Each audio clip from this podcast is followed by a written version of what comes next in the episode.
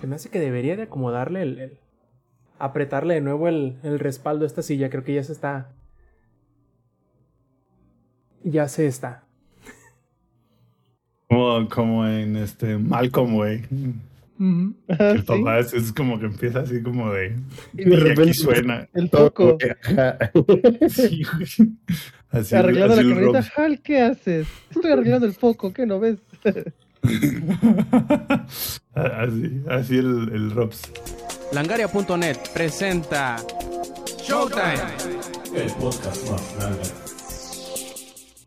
Hola y bienvenidos a la edición 281 de este su Showtime Podcast. Y como pueden ver, estamos toda la alineación completa, listos para entregarles un Showtime Podcast tardío, otra vez más, pero aquí estamos, que es lo importante. Antes de pasar a las presentaciones de todo el equipo, que como les digo, estamos aquí presentes, quiero darles un ligero resumen de lo que planeamos platicarles el día de hoy. Ya veremos qué tanto de todo ello tendremos espacio para hacer, pero bueno, primero que nada, eh, será contestar la pregunta que quedamos pendientes de darle respuesta de heladito que es eh, qué juego o qué historia dentro del juego nos ha eh, conmovido emocionalmente. Además hablaremos de Crisis Remastered, hablaremos de Star Tenders y también de la final de Fortnite de Gamer Unite a la cual asistió el Eddie. Además, también platicaremos de algunas de las noticias dentro de las cuales tenemos el retraso de la colaboración entre Magic the Gathering y Warhammer 40.000 el rumor que dice que el remake de Knights of the Old Republic está pero completamente detenido el desarrollo, además de los supuestos precios que tendrán algunas de las skins de Overwatch 2,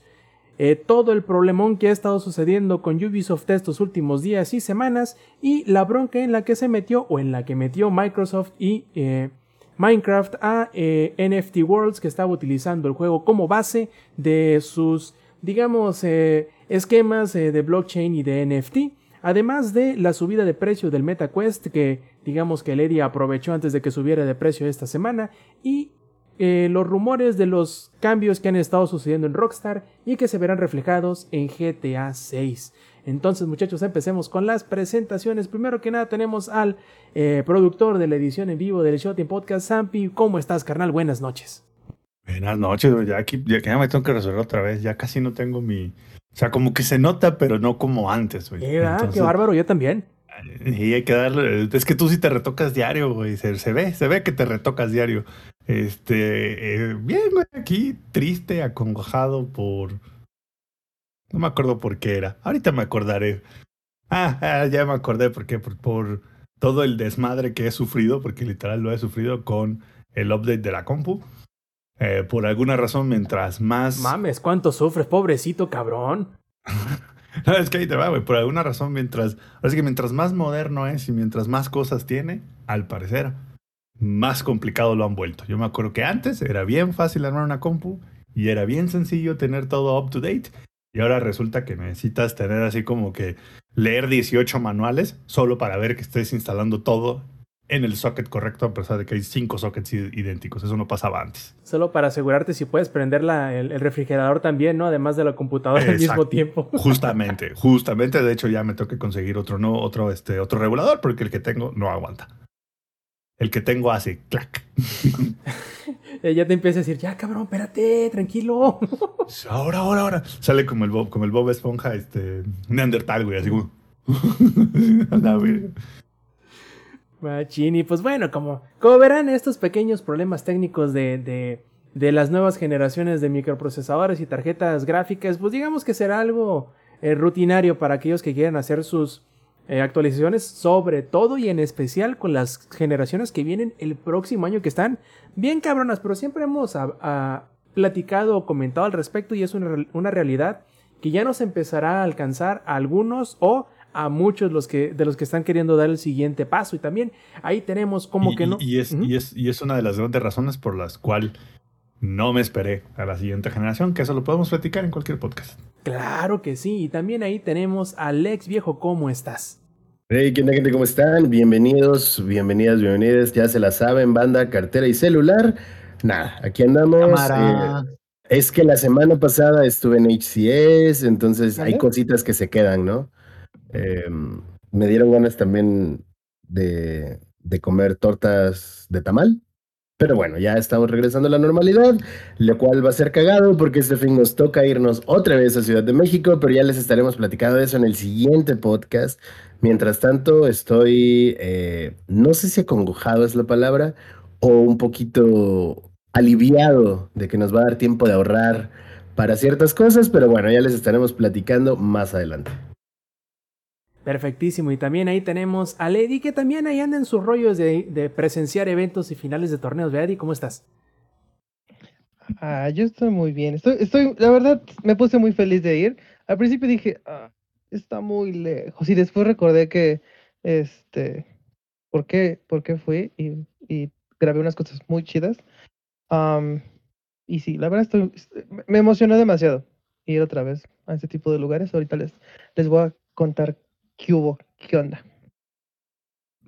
Perfectísimo. Y también ahí tenemos al ingenierillo viejo. ¿Cómo estás? Bien, bien. Aquí ya recuperándome un poquito de mi travesía, mi sufrimiento, mi padecimiento, mi eh, actividad gigantesca de terminar Dead Stranding, güey, que fue hecho por Hideo Kojima, güey, producido por Hideo Kojima, escrito por Hideo Kojima y que Hideo Kojima recomendó que jugaras la versión Director Scott de Hideo Kojima también. Entonces lo terminé. Este, la verdad, sí entiendo un poquito todo lo que conlleva el juego. Está muy mamón la historia de todas formas. Ya lo platicamos aquí en un podcast, pero creo que sí tiene su mérito, sobre todo tecnológico. Pero fuera de eso, ahorita ya estamos aquí listos ya para seguir platicando de las cuestiones que tenemos en este episodio de Showtime. ¿Pero quién tiene el mérito? ¿Hideo Kojima? Hideo Kojima lo recomendó. Ok. Todo Hideo Kojima. Es más, ahorita voy a seguir su cuenta de Hideo Kojima para que me conteste Hideo Kojima. Espera. Sí, claro, porque obviamente si Hideo Kojima te recomienda que compres la versión del, del corte del director es porque no podía permitir que ese tal Hideo Kojima censurara a Hideo Kojima. Es correcto. Entonces Hideo Kojima tendría que supervisar que no se censurara a Hideo Kojima por parte de Hideo Kojima. O sea, lo entiendes perfectamente bien, Rob. Sí, completo. Me queda claro, clarísimo como el, el guion de Death Stranding. Así, cabrón. No, hombre. Quiero saber si a Hideo Kojima le queda claro. Buena pregunta. No lo sé.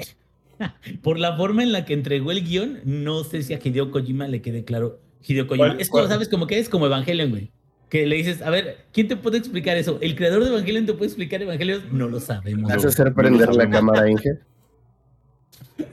No, pregunta, Inge. ¿Quién? Ah, mira qué guapa está esa playera. ¿Qué guion se entregó peor? Oh, perdón, perdón. ¿Qué, guion se entregó mejor para, para efectos Kojima? ¿El de, el, de, ¿El de Metal Gear 5 o el de Dead Stranding, güey? Híjole. Ahora sí me la pusiste bien dura. el, el, problema de, de, de, Phantom Pain es que es súper rarísimo hasta para los fans de la serie. Los fans de la saga como que se quedan, ¿qué verga está pasando aquí? Porque no saben quién es Big Boss, quién es, no es Big Boss, quién es esto. Y las mecánicas que tiene están como medias bien raras. Sí, sí, o sea, pero y luego Ocelot, Revolver Ocelot está raro, joven, guapo y Creo que es Troy Baker, no, no me acuerdo. Este, pero a lo que voy es, extrañamente una vez que como que agarras un poquito el concepto que Hideo Kojima quiso poner acerca de Death Stranding, así nomás con que tengas una cierta idea, la idea final de Death Stranding creo que es un poquito más, este, eh, no, no tan ajena a la gente de que de plano no sepa nada de Hideo Kojima, güey, porque no hayan jugado juegos de Hideo Kojima. Es, así, Inge le pregunta así como, hey Hideo Kojima, ¿y de qué va? ¿Cuál es tu interpretación del juego? no sé. Pregúntale a Hideo Kojima, güey, te voy a decir. No, la respuesta es sí. Sí. exactamente. Sí, exactamente. Sí, a huevo. Bueno, muchachos, y antes de pasar al, bueno, digamos, al contenido principal del podcast, recordarles a todos ustedes que nos estén disfrutando. A ¿Cómo? ¿No hemos presentado a Lenny, según yo? Sí, ¿cómo no? ¿Estás, ¿estás pedo o qué? Ojalá. My bad. Entonces no dije nada. No, no te preocupes. Recuerda, a ver, espérame, ya me metió la duda. Eddie, ¿sí te presentamos, ah? Sí, dije que me sentí muy emocionado de estar en el, en el evento. de Ahí está, no, no, no, no andaba tan mal. Es que, recuerdos. Lex, no dudo de ti, dudo de mí porque hoy no tomé café antes de empezar el podcast debido a que pues está lloviendo y luego les Estamos explico. en la reserva. Luego Estamos les en la reserva. Porque no he tomado chela, entonces. Sí, sí, sí, sí. Luego les explico, pero como también les estaba queriendo explicar a todos los que nos disfrutan las versiones pregrabadas en audio o en video del Showtime Podcast, que se echen la vuelta a la grabación en vivo.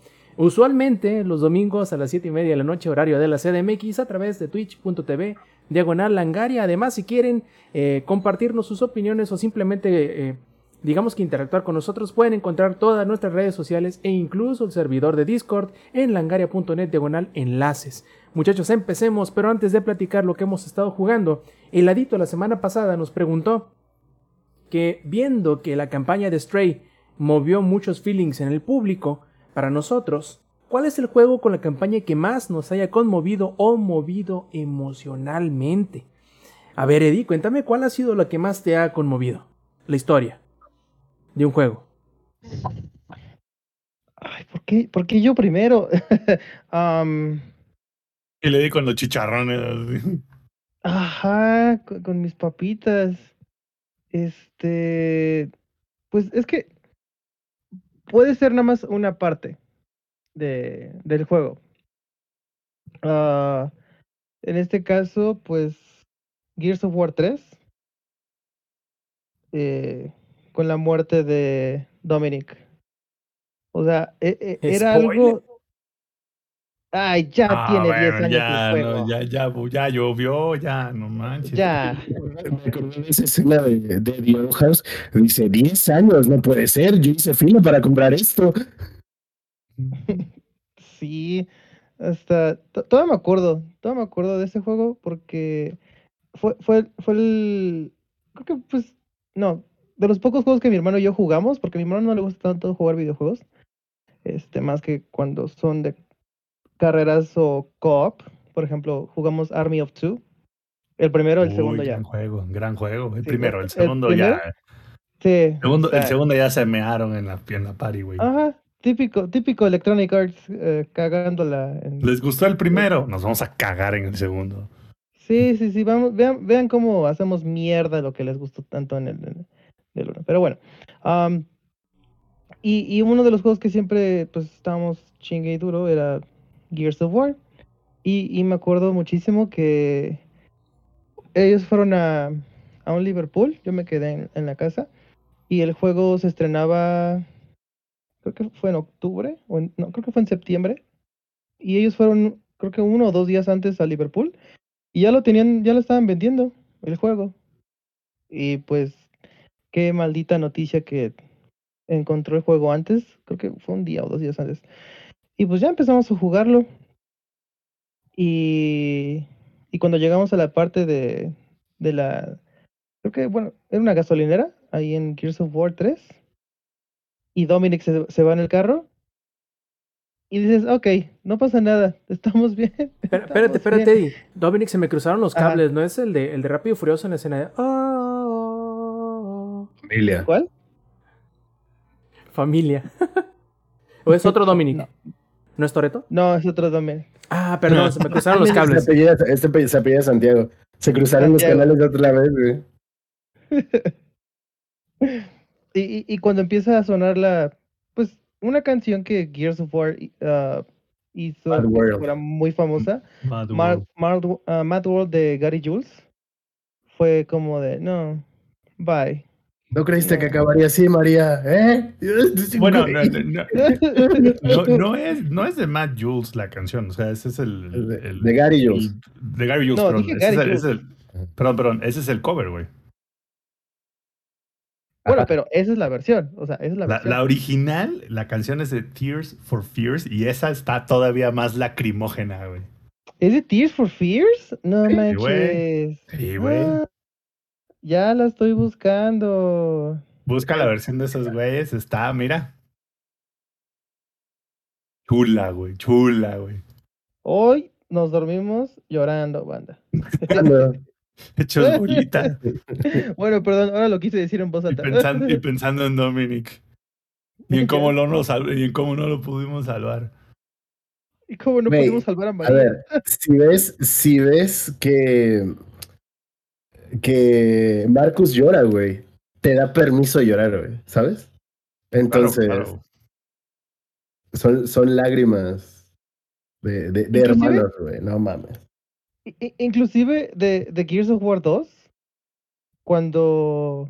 Cuando encuentran a María. de, hecho, de hecho, hay varias escenas de Gears of War Uf. 2 que son muy impactantes. Por ejemplo, la muerte de este Tai, que lo pintan acá un pinche monstruo loco y de repente eh, sale todo hecho mierda por los Locusts. Dices, verga. Y después cuando sale este Scorch, dices, mierda por dos. Y después cuando se muere María, o sea que eh, a los ojos de Dominic, María estaba bien y de repente pasa a la perspectiva de este Marcus. eh, Marcus y se ve que ya, ya, ya, creo, creo que es de las pocas ocasiones en las cuales muestran el lado más culero y más ojete de los, de los Locust. Porque al principio en el Gears of War uno dices, oh no, mataron a, a uno de los Carmine, necesitamos Eh, otro Me imagino Carmine". que el genocidio no era suficiente, ¿no? Para demostrar. Exacto, justamente. Sí, como que el, el día, el día de la, este, ¿cómo se llama? Día de la emergencia. el día de la emergencia, no, como que no pegó tanto. Entonces, pues, o sea, que maten a Tai y a María, no, no, no, muy mal. Además, a ver, es que la cuestión es, no matan a María. María está viva, agonizante, ya toda podridísima de lo que le hicieron los locos, y quien la tiene que matar es Dom, güey. O sea, es Pero gracias a quién? general. A ellos. O sea, sí, pero me refiero a, ¿habría sido más fácil y más digerible que la hubieran encontrado muerta a lo que te presentan realmente? Que es María, está su cuerpo, lo que queda de ella, pero su espíritu ya no existe. Ya es un cascarón vacío. Y el que Como Don cuando, como cuando consumes foco, gatillo, güey. ah, Así. Y, y- y que Dominic sea quien tiene que jalar el gatillo, güey, Ah, es lo que lo convierte en, en el hit, creo, más fuerte, güey. Sí, y, y pues bueno, yo creo que esos serían mis momentos. Ah, creo que esas dos partes, de lo de Tai Calisto, lo de María y lo de Dominic, esos son los que sí dije, fuck, A ver, Sams, ¿tú qué tal? feo. Yo. mm, En Mass Effect 1, güey. O sea, porque eh, Ma- Mass Effect 1, hay, eh, en el juego, parece que para. Digo, así no han jugado, ya no jodan, ¿no? Este. Como que el, el- juego te guía a que, a que te encariñes con ciertos personajes, güey. Y entonces es como, ah, este vato me cayó bien. Y le metes stats, le metes armadura chida, le pones tu arma, le, le das las mejores armas que, que te sobran a ti, evidentemente. Este, y- y- y ya cuando, así cuando dices, güey, excelente, ya vamos para lo último. Si no hiciste bien ciertas partes previas del juego, te lo matan. Y es como, no, ¿por qué debía haber hecho esa otra decisión para no tener que sacrificar a este pelado aquí? Y, o sea, es como, güey, sobre todo, dependiendo de cómo armes tu squad, puede que la decisión sea que tengas que matar a uno de los dos que siempre están en tu squad. Y es así como, no mames, cabrón, no, espérate, güey. Así que para, para mí, ese es de los juegos seguido, seguidísimo de... Y, y hay mucha gente va a decir, pinche juego feo, ese no es el mejor. Muy seguido de cerca de lo que... No el juego en sí, sino lo que pasa con Cortana entre Halo 4 y 5, güey. Gracias. O sea, de que el juego a lo mejor no es lo mejor de Halo, el, sobre todo el, el 5. El, el 5 como que de repente quisieron experimentar mucho con las historias y siento que lo- era un juego que la historia debieron haberle hecha como 40 horas larga para que tuviera sentido, pero bueno. Este, pero lo que pasa con, con, con Cortana un poco entre el 3, 4 y 5 es como, güey, no. No, sobre todo en el 4, Lex, creo que ahí es donde más La Más escena, la escena final de eh, Halo 4, que es la que yo mencionaría, bueno, una de las que yo mencionaría, ¿no? Ah, esa parte cuando se está despidiendo del jefe maestro, pero ya sabes, como en face to face, como ya no es Lloraste, nada más la IA. Lloraste, lloraste. Yo lloré, güey. Yo todavía veo los edits en TikTok, güey, y sigo llorando. Porque es, sobre todo cuando le dice, eh, se supone que yo cuidaba de ti, se supone que cuidábamos de ambos. Y es como de, güey, no mames. No me hagan esto. Sí, güey. Sí, eh, yo diría que esos dos. A ver, Lex, a ver, a- aprovechando que ya ahí andas eh, de, de, de, de meter cuchillito ahí con el Eddie y con el Zap, a ver, ahora tú, ¿cuáles son tus, tus Voy a historias, decir tus las momentos? mismas dos. Ajá. Voy a decir igual, tanto Gears of War como Halo, específicamente Halo 4. Y por la, la despedida. Y me gusta mucho el inicio de Halo 4 también, porque al final de Halo 3, que se suponía que ya no se, ya ahí había acabado la saga, ¿no? Y se había quedado el jefe maestro a la deriva, y le dice a Cortana, despiértame cuando me necesites. Y ya, se va al criosueño y todo el pedo. Y el Halo 4 inicia con una secuencia de Cortana acercándose al- a la cámara de criosueño, tocándolo con sus manitas, así como queriendo darle un beso para despertarlo. Dice, jefe, despierta, te necesito. Y es de, ay, mi corazón. Eso, de, y, y creo que tanto Halo como Gears son de mis franquicias favoritas de videojuegos en general. Eh, voy a agregarle Elden Ring, específicamente cuando matas a dos, porque los tienes que matar tú, güey, a dos personajes. No, es, o sea, Elden Ring ya salió hace un tiempo, pero tampoco quiero spoilear cosas. Hay dos Ese no personajes. salió hace tanto, güey. Ajá, por eso voy, voy a no spoilearlo. Pero hay dos personajes, güey, que se vuelven muy entrañables si haces ciertas quests y les agarras cariño. Y cuando tú los tienes que matar es como de, a la verga, güey, From Software, ¿por qué, güey? ¿Por qué?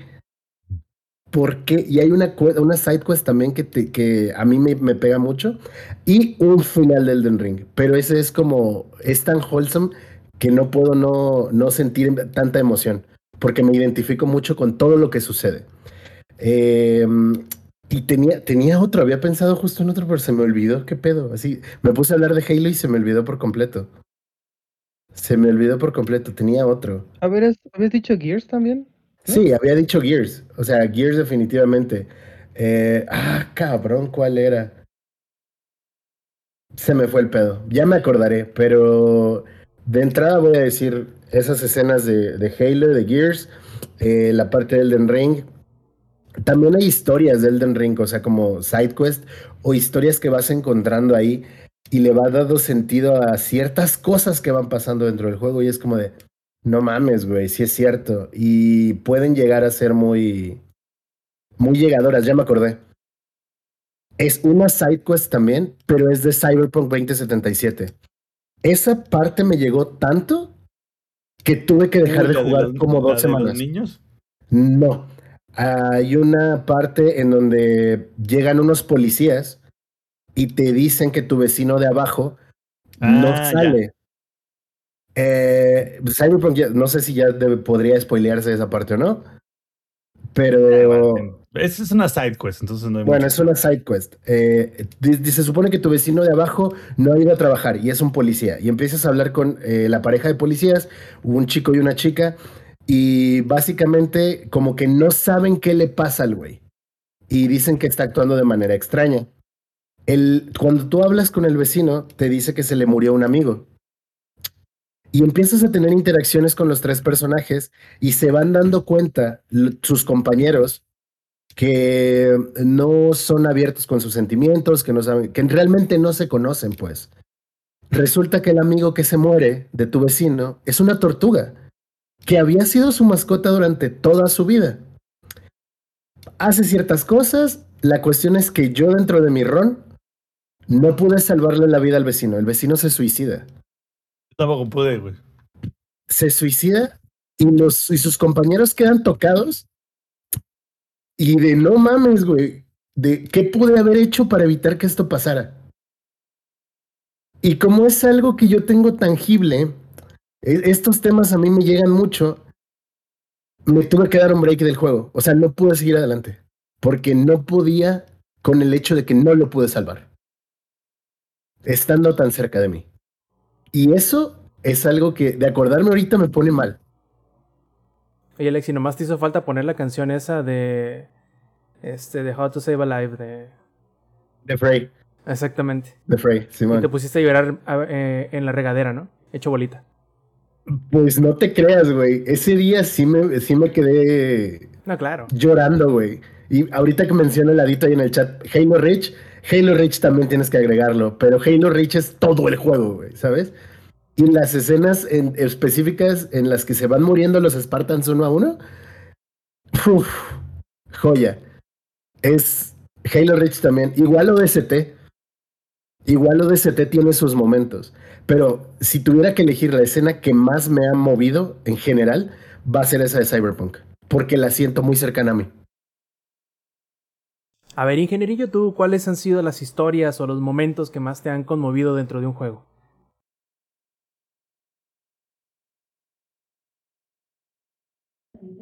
¿Y qué más? ¿Sí me oyen? ¿Sí me escuchan? Anda bien jetón el Inge, güey. Sí, que te escuchamos. Ah, bueno, yo digo porque no sé, ahorita esa madre no, no jala bien. Ok, bueno, nada más, mira, para no hacerlo muy cansado, nada más voy a compartir 23 de mis top 50 momentos, güey. Este, espero no tardarme mucho. No, fíjate que, que ahorita que estaba pensando en ellos, estaba pensando en tres momentos en particular. Eh, uno de ellos, o sea, y estamos hablando de emociones, o sea, ni siquiera estamos hablando de, ay, el argumento más mamelón y la chingada, no, no, pero la emoción que te lleva a ese, a ese punto en el que te quedas, güey, o sea, qué chingón que un videojuego pueda causar esto en mí, ¿no? Provocar esto en mí. Eh, el, creo que el primer título que voy a mencionar es algo que si han llegado a ese punto y realmente como que les ha gustado el juego, entienden lo, lo chingón de, esas escenas, es los últimos momentos de la vida de Arthur Morgan güey. en Red Dead Redemption 2. Este, Red Dead Redemption 2, ya cuando va llegando al final, incluso hay como una persecución bien mamalona y todo eso, incluso pierde a su caballo. O sea, pero, o sea, le hacen una escenita al caballo cuando, cuando lo pierde, güey. Y, y- y es como muy fuerte todo y al final la, la manera en la que cierra ese capítulo está muy chingona, güey. La neta, este, creo que es de las cosas que me he quedado así de, oh, sí, mamalón. Esa es, esa es una, güey. El segundo, para mí fue muy, muy impactante, muy chingón el final de eh, Song of Life. Porque digo, bueno, ya mucha gente trae como que Yakuza, ya pueden jugarlo tanto en Game Pass como en el PlayStation Plus. Bueno, PlayStation Plus no, lo anunciaron. No sabemos cuándo vayan a traer los juegos, pero lo anunciaron, güey. El chiste es que el final agosto, de ¿no? Song of Life, eh, unos, unos títulos nada más, no los van a traer todos. Sin embargo, todos están en el Game Pass ahorita, güey. O sea, una pequeña diferencia, güey. Pequeña. En PlayStation Sí, te van a, van a linchar, llegar a, güey, ya a- ves cómo son. güey. Pero ahí te va. Entonces, el final, tal cual, final, final de Song of Life, Kiryu se da cuenta de que no puede proteger a los que quiere porque él siempre está rodeado de problemas. Y es como dice Al Pacino en la tercera del Padrino, justo cuando pensé que estaba fuera, me vuelven a traer este, al, al crimen, al- a los conflictos de los Yakuza y todo eso. Entonces él toma la decisión de ya no estar con las personas que aman. Y justo en ese momento está una escena, una escenita, güey, donde está Haruka, que ya es una mujer, una mujer joven, con su morro, güey, y le dice, gambate, gambate.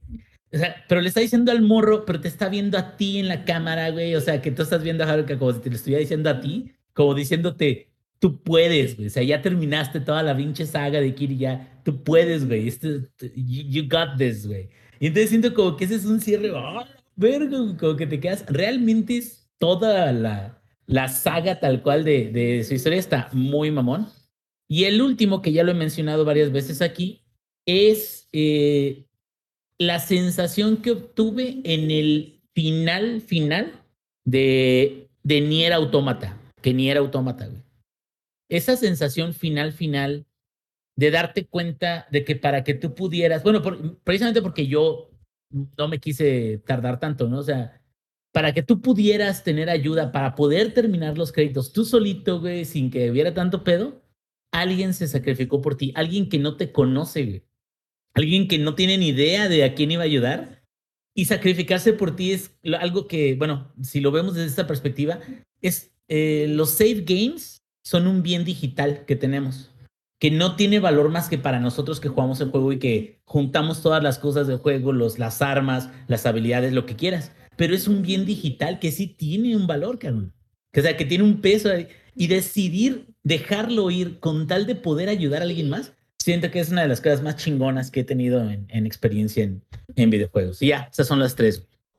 No, a mí me gusta mucho, de hecho iba a mencionar no nada más ese, ese momento de Nier Automata, pero me gusta mucho la forma en cómo te... Vamos a decir que no te obligan, pero de cierta manera como que no te queda de otra, ¿no? Porque el momento es tan chido, sobre todo por lo que representa la forma en cómo... Uh, cómo logran utilizar el medio, o sea, el hecho de que estés jugando un juego, porque de repente la historia de Nier Automata parece que es simplemente seguir por seguir por seguir adelante solo porque puedes seguir adelante. Pero te llegas y te preguntas en un momento y dices, güey, o sea, ¿qué estoy haciendo? Ya pasó esto, esto otro y esto otro, que eran como que los puntos finales en donde tú pensabas que la trama y la historia del juego debían terminar naturalmente, que a final de cuentas terminan siendo como como señuelos porque no termina pasando nada. Y dices, güey, ¿por qué sí? ¿Por qué sigo adelante? O sea, ¿contra quién estoy peleando? ¿Qué necesito hacer? Y al final del juego que te ponen literalmente a luchar en contra de los del staff que desarrolló el juego, ese es, el, ese es el jefe final en realidad, si te pones a pensarlo de cierta manera. Y es tan difícil y la manera en cómo logran hacer eh, mediante la dificultad del juego y al mismo tiempo la música, eh, llega un momento en donde al, al tú aceptar la ayuda, porque te preguntan que si quieres que alguien te ayude, y tú al principio obviamente dices, no, yo puedo, güey, no hay pedo, yo puedo. Y ahí vas y te sigues estrellando y estrellando y estrellando contra la pared que es el jefe final. Y cuando dices, por fin, Simón, échenme la mano. Y la, la música, el, el, coro entra de eh, The Way of the World, que, que entra y, y, sube. De este, es un momento increíble, güey. Y no te queda de otra porque tú mismo sufriste. Tú mismo batallaste y viste lo... Sí, sí, No, no literal o no tal cualmente imposible, pero lo virtualmente imposible que es ese enfrentamiento final, que dices, güey, o sea, no me queda otra salvo yo también poner de mi parte, invertir por adelantado y ayudarle a alguien que pueda necesitar mi ayuda en un futuro. No sabes si alguien lo va a necesitar, pero por si alguien lo llega a necesitar, no te queda otra más que decir, Simón, yo ayudo, ¿por qué? Porque no queda de otra. Alguien sacrificó algo suyo para poder ayudarme a mí sin ni siquiera conocerlo. Claro, e incluso le das el valor de la, o sea, encuentras el valor en la pelea, o sea, la dificultad de la pelea también tiene un valor para ti que te quedas, es que a poco yo por conservar esto, no por no por sacrificar todo lo que he obtenido, voy a permitir o voy a tengo el poder en mis manos de, de ayudar a alguien y a poco no lo voy a ayudar, ¿no? O sea, qué, qué tipo de persona, qué tipo de monstruo puedo ser. Y si te pone en ese entredicho ese, e, ese evento y está muy chingón, güey, porque lo haces gustoso y, sabes lo que representa, ¿no? Así es, y también la otra parte que a mí me gusta mucho de, de, de Nier Automata, que es la parte en donde tuve que dejar el control un rato porque no sabía qué hacer y como te ponen en el, en el papel y en la necesidad de tomar una decisión y todas las decisiones son malas, todos los resultados, todo lo que va a resultar de tus decisiones son una catástrofe total, es el momento donde digo, güey, o sea, qué genio es este cabrón que tiene sentido todo lo que tengas que hacer, pero aún así todos los resultados son una total calamidad. Es cuando tienes que, eh, que decidir por... Es la última parte de la misión del, del, de la Villa de los Robots. No recuerdo cómo se llama el alcalde de la Villa de los Robots, de los androides. Pero la última decisión que tienes que tomar... Pascal. Pascal. La última decisión que tienes que tomar en, en torno a Pascal también es un momento increíble, la neta. Increíble. Eh, porque puedes pensar. Hagas lo que hagas, ya te jodiste. Sí, sí, sí, no. Y, puedes pensar que, no, que, en realidad no es una chingada por ninguno de los androides ni, por Pascal. Pero en el momento en el que te ponen a tomar una decisión, te dices, güey, te das cuenta de la manera en cómo te tienen agarrado y ni siquiera te diste cuenta. Y la, verdad, para mí, Nier Automata es. Es, si no él, es uno de mis juegos favoritos de todos los tiempos porque completamente y constantemente siempre estoy pensando en él. Y es muy difícil que un juego logre eso. Porque al final de cuentas son como que experiencias efímeras que, que te acompañan durante el tiempo en el, que, en el que los estás disfrutando y cuando lo terminas es muy sencillo que se te vaya de la mente. Pero ese es uno que no lo he vuelto a jugar. O sea, lo terminé una vez completo del final A al final E. Y ya no lo he vuelto a jugar. Y aún así no ha sido necesario como para constantemente estar recordándolo y estar pensando en él. Te deja pensando constantemente. Entonces está increíble. Yo creo que es el juego que mejor maneja el medio, o sea, que se conoce a sí mismo siendo un juego y que mejor maneja todas esas fortalezas que te da el hecho de tú como persona, tú como jugador, estar influyendo directamente en lo que sucede en pantalla para hacer una historia súper efectiva, súper emotiva y súper, este, que te deja pensando en todo momento. Ahora, eh, está bastante XD lo de Nier Automata porque hay mucha gente que llegó porque le puedes ver los calzones a tu B. Lo tú todo, güey, ese juego. Tú llegabas por caliente, güey, y salías llorando con crisis existenciales. Yo no lo he acabado, pero yo ya pasé la villa de los robots y también me rompió un rato. Y el juego te decía, eso te pasa por caliente. Sí, como la vida, güey. Como en la vida. o es por pendejo o es por caliente, güey. Nada más. Completamente. Y mis últimas dos adiciones, la primera es muy cortita y muy al punto porque creo que es una... Eh, ¿Cómo le llaman? Es como muy chantajista emocionalmente porque primero no tienes eh, la... No has desarrollado el vínculo todavía, pero aún así es muy efectivo porque creo que es una situación universal en donde claro que te puedes poner muy fácilmente en el papel de Joel de The Last of Us en el prólogo del primer juego. Es súper efectivo, es súper conmovedor y es bien fácil meterte en el papel de yo y decir, güey, o sea, si yo estuviera en, ese, en, su lugar, que, el, que me hubiera sucedido lo mismo que le pasó a él, estaría hecho pedazos. Y entonces comprendes cómo es que inicia la historia en realidad haciendo el salto temporal y entiendes el motivo del por qué se muestra y es de esa manera tan, tan duro, tan tosudo, tan eh, alejado de todo, que parece ser más que una persona, parece ser simplemente eh, literal, parece ser más zombie que los zombies a los cuales terminas enfrentándote, ¿no? Y cómo poco a poco se va ablandando y cómo poco a poco va dejando entrar a, otra persona, eh, como es el caso de, de, Ellie. Pero bueno, yo creo que ese es un momento muy efectivo y muy este, conmovedor, el, el prólogo de The Last of Us. Y también una mención así, pero honorífica, de todo el juego porque el juego está hecho específicamente para ello, que es este... Eh, se me fue el nombre, el juego este de la barquita y de los, y de los animales, que se llama... Ah, el que jugó, el que está en Game Pass, algo así. Creo que tú lo jugaste, Lex. Tú nos hablaste de él, que es uno que es como un barquito. en un barquito. Spiritfarer. Spiritfarer. Spiritfarer también. Yo no lo terminé, pero lo terminó mi carnala y sí, cuando me contó fue como de... Dude.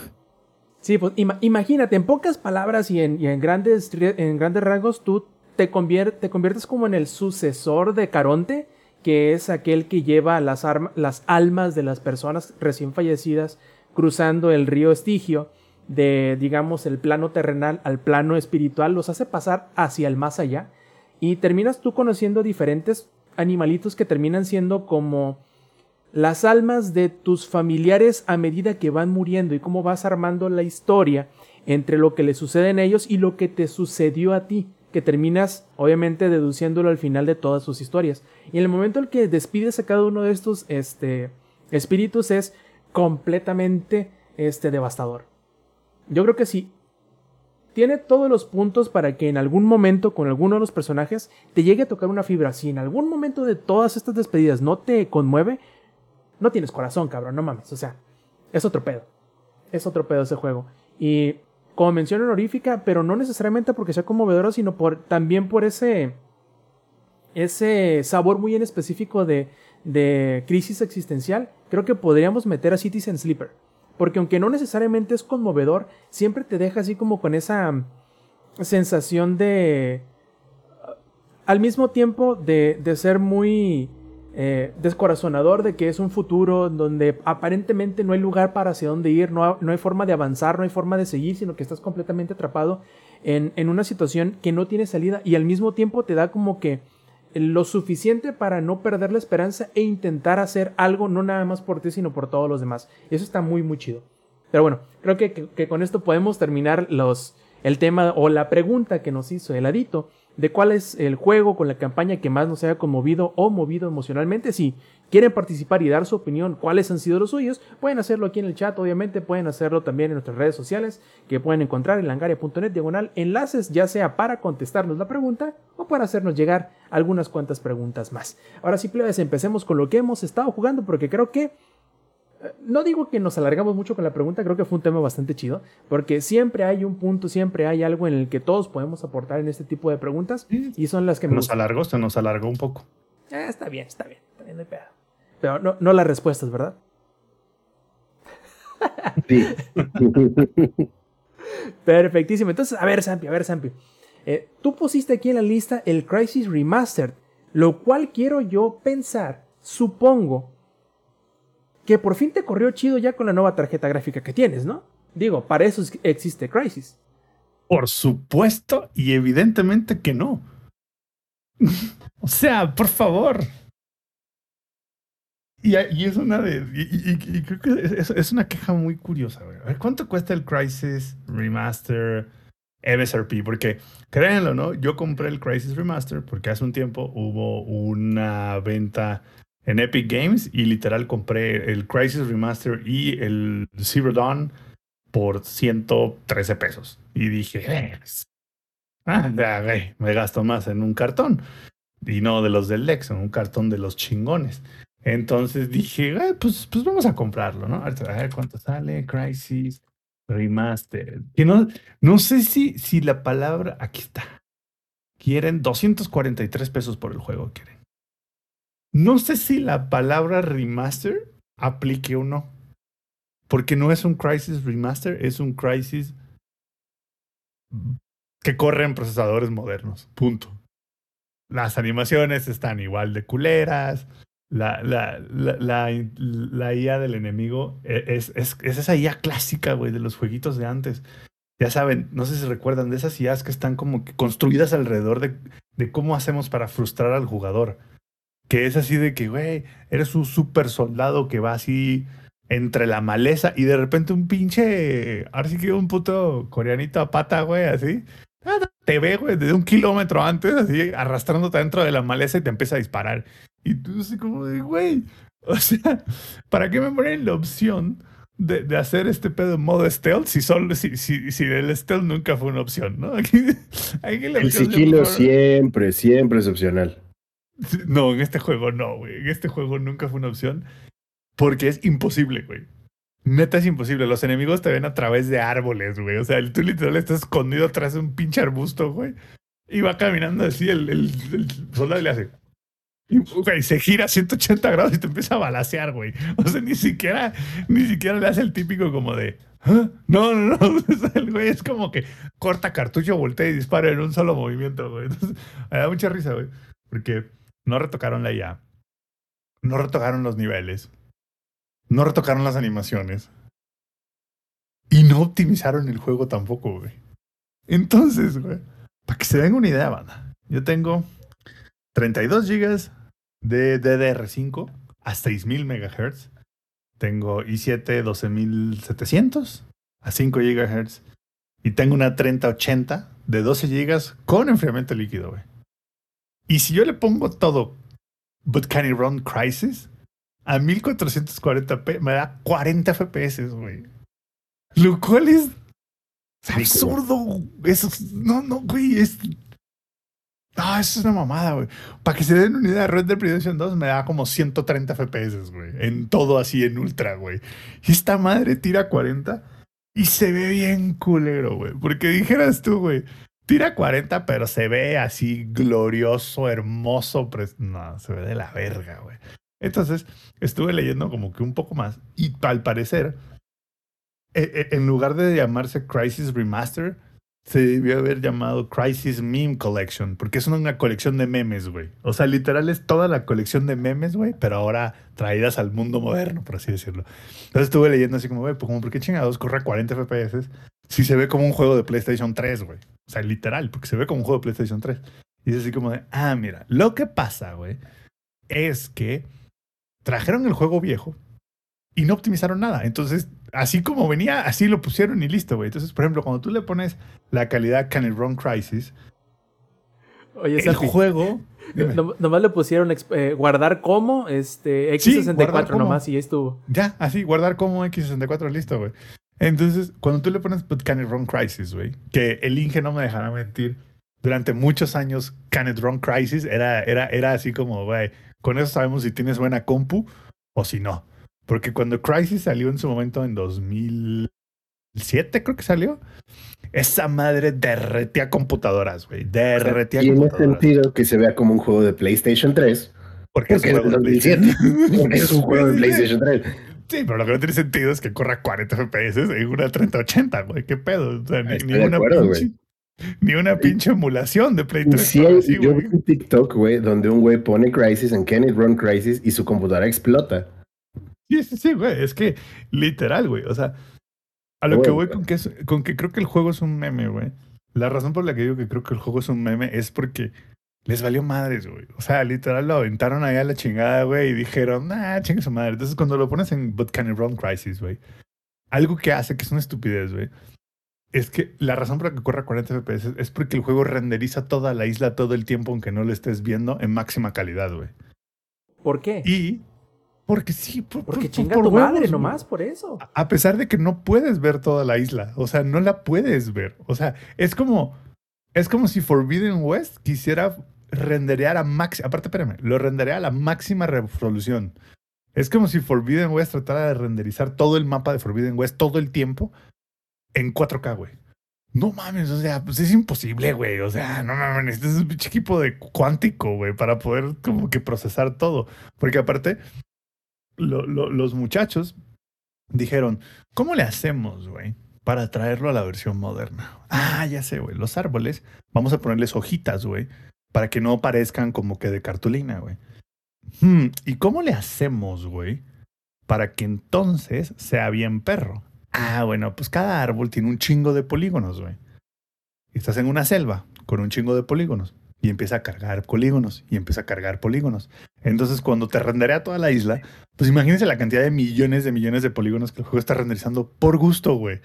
Porque no hay un motivo por- para el cual renderizarlo, porque es algo que ni siquiera está así de que al otro lado de la isla, cuevas igual lo hacen, niveles subterráneos, todo, todo lo renderiza a máxima potencia y aparte lo hace mal, güey. O sea, sigue usando el mismo motor de 2007, que es un motor jodidamente malo, güey. El CryEngine, el primer CryEngine, puta madre, qué malo es, güey. O sea, se ve muy bonito en su momento, pero puta, qué mal optimizado está, güey.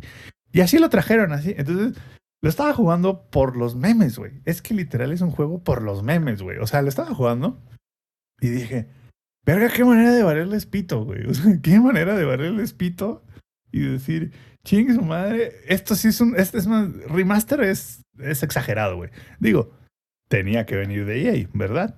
Este, entonces, lo, lo he estado jugando, güey. Me sorprende, güey. Lo tuve que poner en, en, en- Le quité el Can It Run Crisis, güey. Y lo tuve que poner en High. Porque quería jugar a 120 FPS, güey. Porque si lo ponía incluso en Very High, nada más da como 70, una madre así. O sea, imagínense, güey. Ir de Very High a Can It Run Crisis de 70 a 40, güey. O sea, y el, y el brinco de Very High a High es de 70 a 120. O sea, son, esos brincos no es normal, güey. O sea, no es normal que un setting así te, te den esos brincos tan grandes. Y la razón es porque pues, es un motor viejo, güey, que está no, está optimizado para una chingada, güey. O sea, literal, esa madre corre apenas. Es más, yo siento que están emulando DirectX 9 encima del 12 para poder correr el juego, güey. O sea, no me sorprendería en lo absoluto. No me sorprendería en lo absoluto si lo que están haciendo es emulamos el juego original dentro de la, dentro de la gráfica nueva y ahí está el juego. Porque pasó madre, güey. Aparte, güey, no hicieron nada, güey. Todas las animaciones están culeras, la gente la cara es como de plastilina, es una pinche madre no sabes quién es quién, güey. Todos los ojos virolos, güey. El motion capture de la chingada, los cabrones parecen de cartulina. No, les valió, digo, nada más están cobrando 243 pesos, ¿verdad? Pero no chinguen, banda. O sea, no se pasen de pistola, güey. O sea, si hay algunos juegos que uno dice, güey, con, no necesitan hacerle el remaster con que corra. Este no es uno de ellos, güey. Crisis nunca fue un gran juego para empezar. O sea, es más, Crisis se volvió popular porque derretía computadoras, güey. Pero nadie sabe. A ver, ¿de qué va la historia de Crisis? De que te encuentras un traje y que eres Jackie Mal, Chan no te, y... no, Ah, no te encuentras espérame. el, El- no, no. El Se, traje se me cruzaron los cables. No, es que nunca te explican ninguna de las dos, porque ya Ah. desde el primer momento ya traes el traje puesto, güey. Jugando Crisis no sabes de qué va Crisis. Sí, sí, sí. Güey, Nadie sabe de qué va Crisis, güey. Es como Nadie Evangelion sabe, entonces. No, porque sí, Evangelion como- es entendible. Como bien nos dice eh, Windows Mac aquí en el chat, por supuesto, pero por supuesto que son norcoreanos que hablan perfecto inglés. Pero por supuesto, güey. Y son norcoreanos como de 1.90, güey. Este, todos bien mamados por alguna razón. No me voy a meter en más detalles porque luego me están anfoneando, pero no creo que los norcoreanos sean así, ¿no? Entonces, horrible, güey, horrible. Aparte me dio mucha risa, porque ayer estaba jugando y hay un nivel que tienes que infiltrarte como en una base, güey. Bueno, la base estaba puta, güey, lejos, cabrón. O sea, el literal tenías que ponerte los binoculares y ponerle el por dos para ver bien la base, ¿no? Entonces dije, ah, me voy a subir como a este cerrito, güey, para del cerrito, ver a qué me enfrento, usar los binoculares para empezar a taguear enemigos, ¿verdad? No mames, en cuanto me subí así, así apenas y me subí, así, no, me tiraron con un mortero, güey, helicópteros y yo, qué, o sea, qué feo esta pinche gente. No mames, es más, yo soy un inútil. Quítenme el traje y dénselo a uno de estos güeyes. O sea, si a uno de estos güeyes le dan el traje para la invasión alienígena que pasa más adelante, güey. O sea, entonces, Crisis, a lo que voy era. Crisis es un juego que sí necesitaba un toquecito, güey. O sea, una manita de gato, güey. Porque lo único que hace es. Se ve ridículo, güey. O sea, es un juego de es un juego meme, güey. Es, un meme el juego. Y lo trajeron a la actualidad para seguir siendo un meme de no hay computadora que lo pueda correr bien, güey. Y ni siquiera lo corría a 4K, güey. No me imagino esta madre cuando la pones en 4K, pinche presentación de PowerPoint, güey. Así como de. Porque está, güey. Nah, horrible, güey. Entonces, porque por cierto, no sé si lo sabían, ahí les va un dato curioso. Eh, Cry, Crytek construyó el CryEngine y ellos fueron los que desarrollaron Far Cry, el primer Far Cry. Y ellos fueron los que lanzaron y por eso Far Cry se llama Far Cry. Por si tenían alguna pinche duda de por qué chingados esos juegos se llaman Far Cry. Eso va, eso va para el, parece que para el público. Y todo eso, así que nada más faltó una copita de vino, güey, así mientras le explicaba. Oye, Sam, eh, la, la única Oigo. duda que me queda o la única sorpresa que me da es el recordar el hecho de que Crisis Remastered no solamente volvió a salir para PC, sino también para Play 5 y para Xbox One Sí. y para No, y Serie el 2 y, S el- y- y le hicieron, le hicieron remaster al 2 y al 3. O sea, hicieron la trilogía completa, güey. y en el Que Switch. La trilogía vale como 600 varos, güey. ¿Cómo correr en el Switch? O sea, ¿no se derrite esa madre en tus manos? Yo, yo creo que en el Switch han de haber puesto el juego original, güey. Entonces, ya de ver como el juego de 2007. A ver, más alta lo busco. ¿Cómo puta se ve?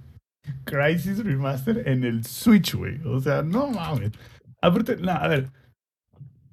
Fuera de, fuera de broma, hay muchos mejores juegos, güey. O sea, este remaster está. Ah, no mames, en el Switch cuesta mil varos. ¡Oh! ¡Hala! Impuesto, ¡A la impuesto de pelota! portátil. ¿Y cuánto cuesta en el Play entonces, güey? No mames. A ver, la compu está baratísimo, güey, pero pues. ¡Hala! Vale 1200 baros en el Play.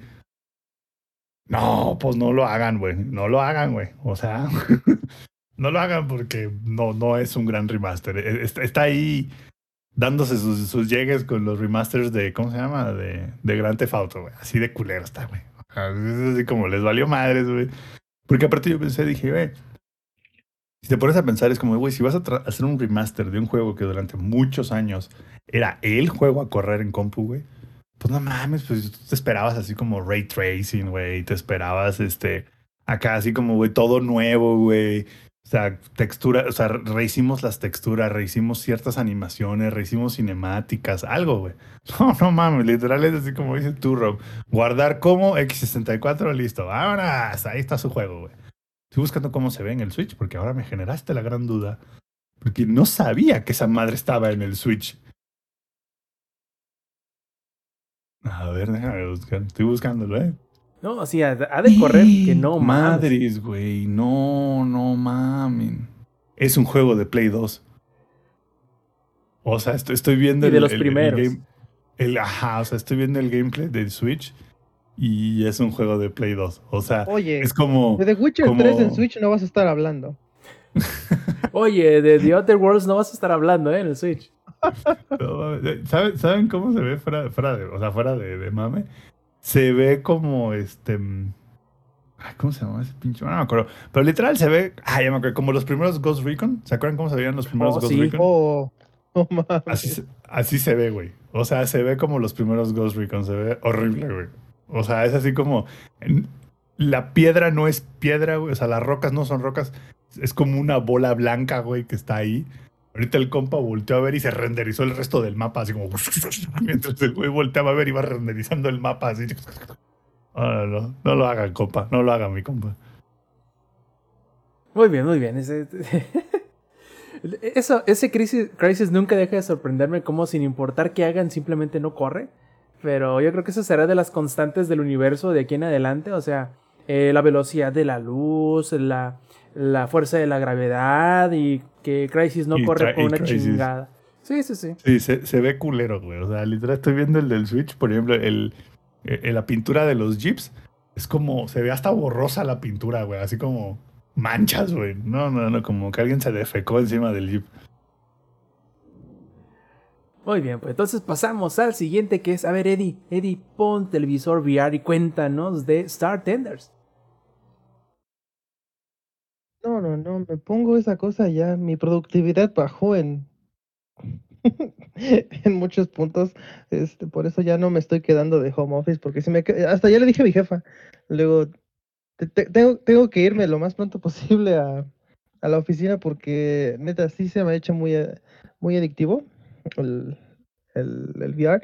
Y, y, y, lo curioso es que uh, Star Tenders, sí se llama este, me, me cayó de sorpresa porque curiosamente no lo he visto en sitios de juegos recomendados o, o cosas así.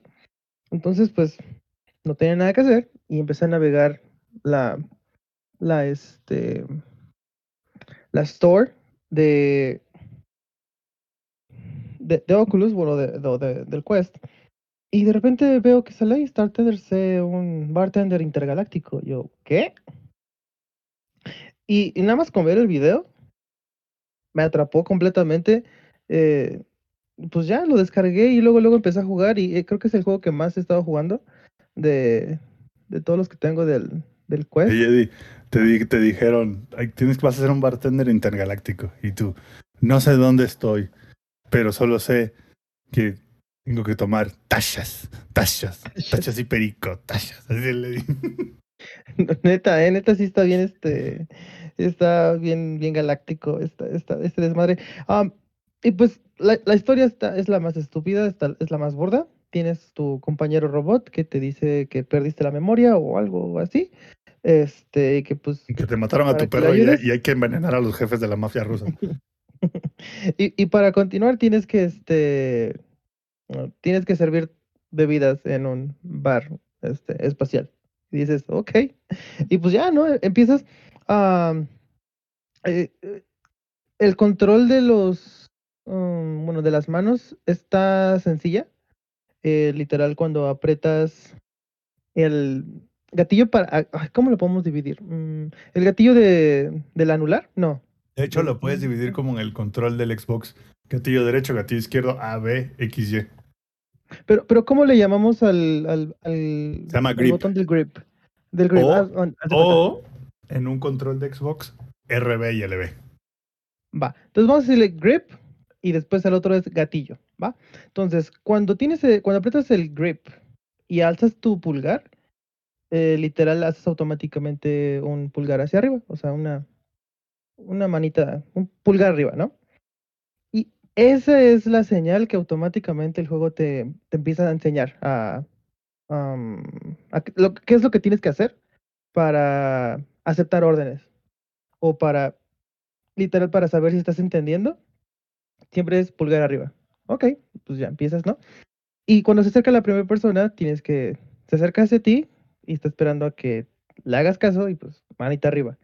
Y cuando le das manita arriba, arriba de la, del alien aparece la bebida que tienes que hacer. Para esto, eh, existen tres tipos de vasos. Uno que es la típica copa de martini, el otro es un vaso de cristal y el otro es como una para una cerveza. Tienes un aparatito que te da los vasos automáticamente. Puedes sacar cuantos tú quieras. Obviamente es mejor pues sacar una variedad para que si te llegan varios eh, comensales, pues te estés armando tu, bueno, para que tengas listos los vasos, porque para hacerlo un poquito más castroso, todos los vasos siempre te los dan sucios, entonces tienes que andarlos limpia y limpia antes de que los sirvas, porque si no, pues Eddie, ¿qué, ¿qué no has visto los videos de banda? Cómo los bartenders se sientan y empiezan ahí a limpiar los vasos, güey. Exacto. Mientras platican con el cantante de la banda, güey. O sea, No era nomás por mame, ¿no? Exacto, Ajá, ahí, no. está el, el- ahí está el ingeniero, güey, limpiando el vaso en el video.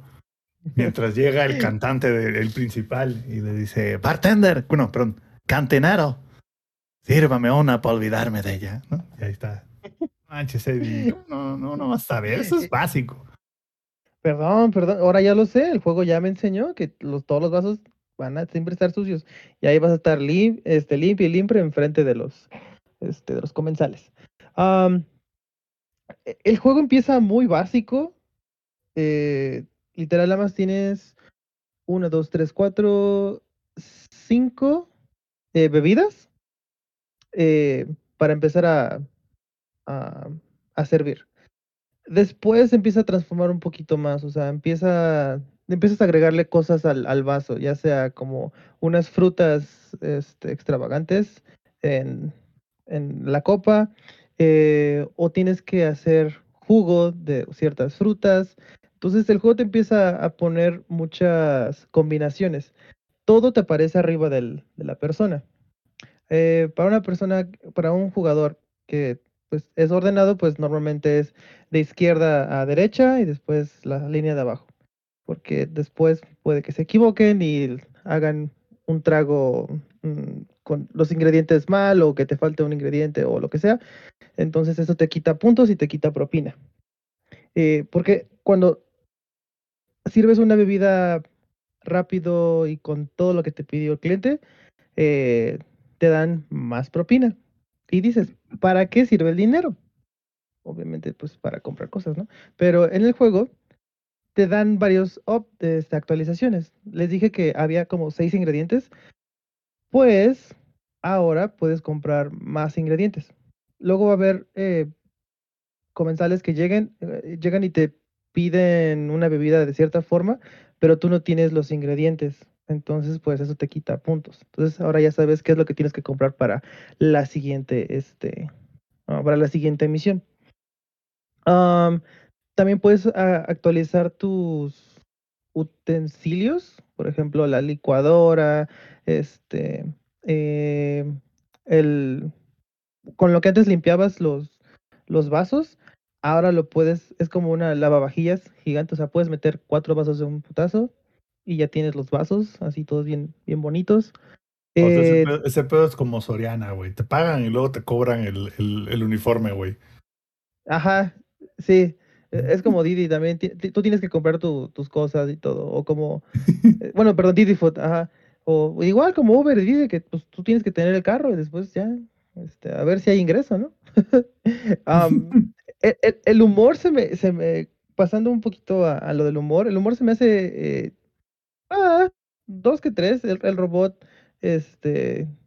Tiene el típico humor ah, sarcástico eh, de una IA como, no tanto como Claptrap de, de Borderlands, eh, pero pues eh, es como que el humor de, del juego. Está, está, está chido.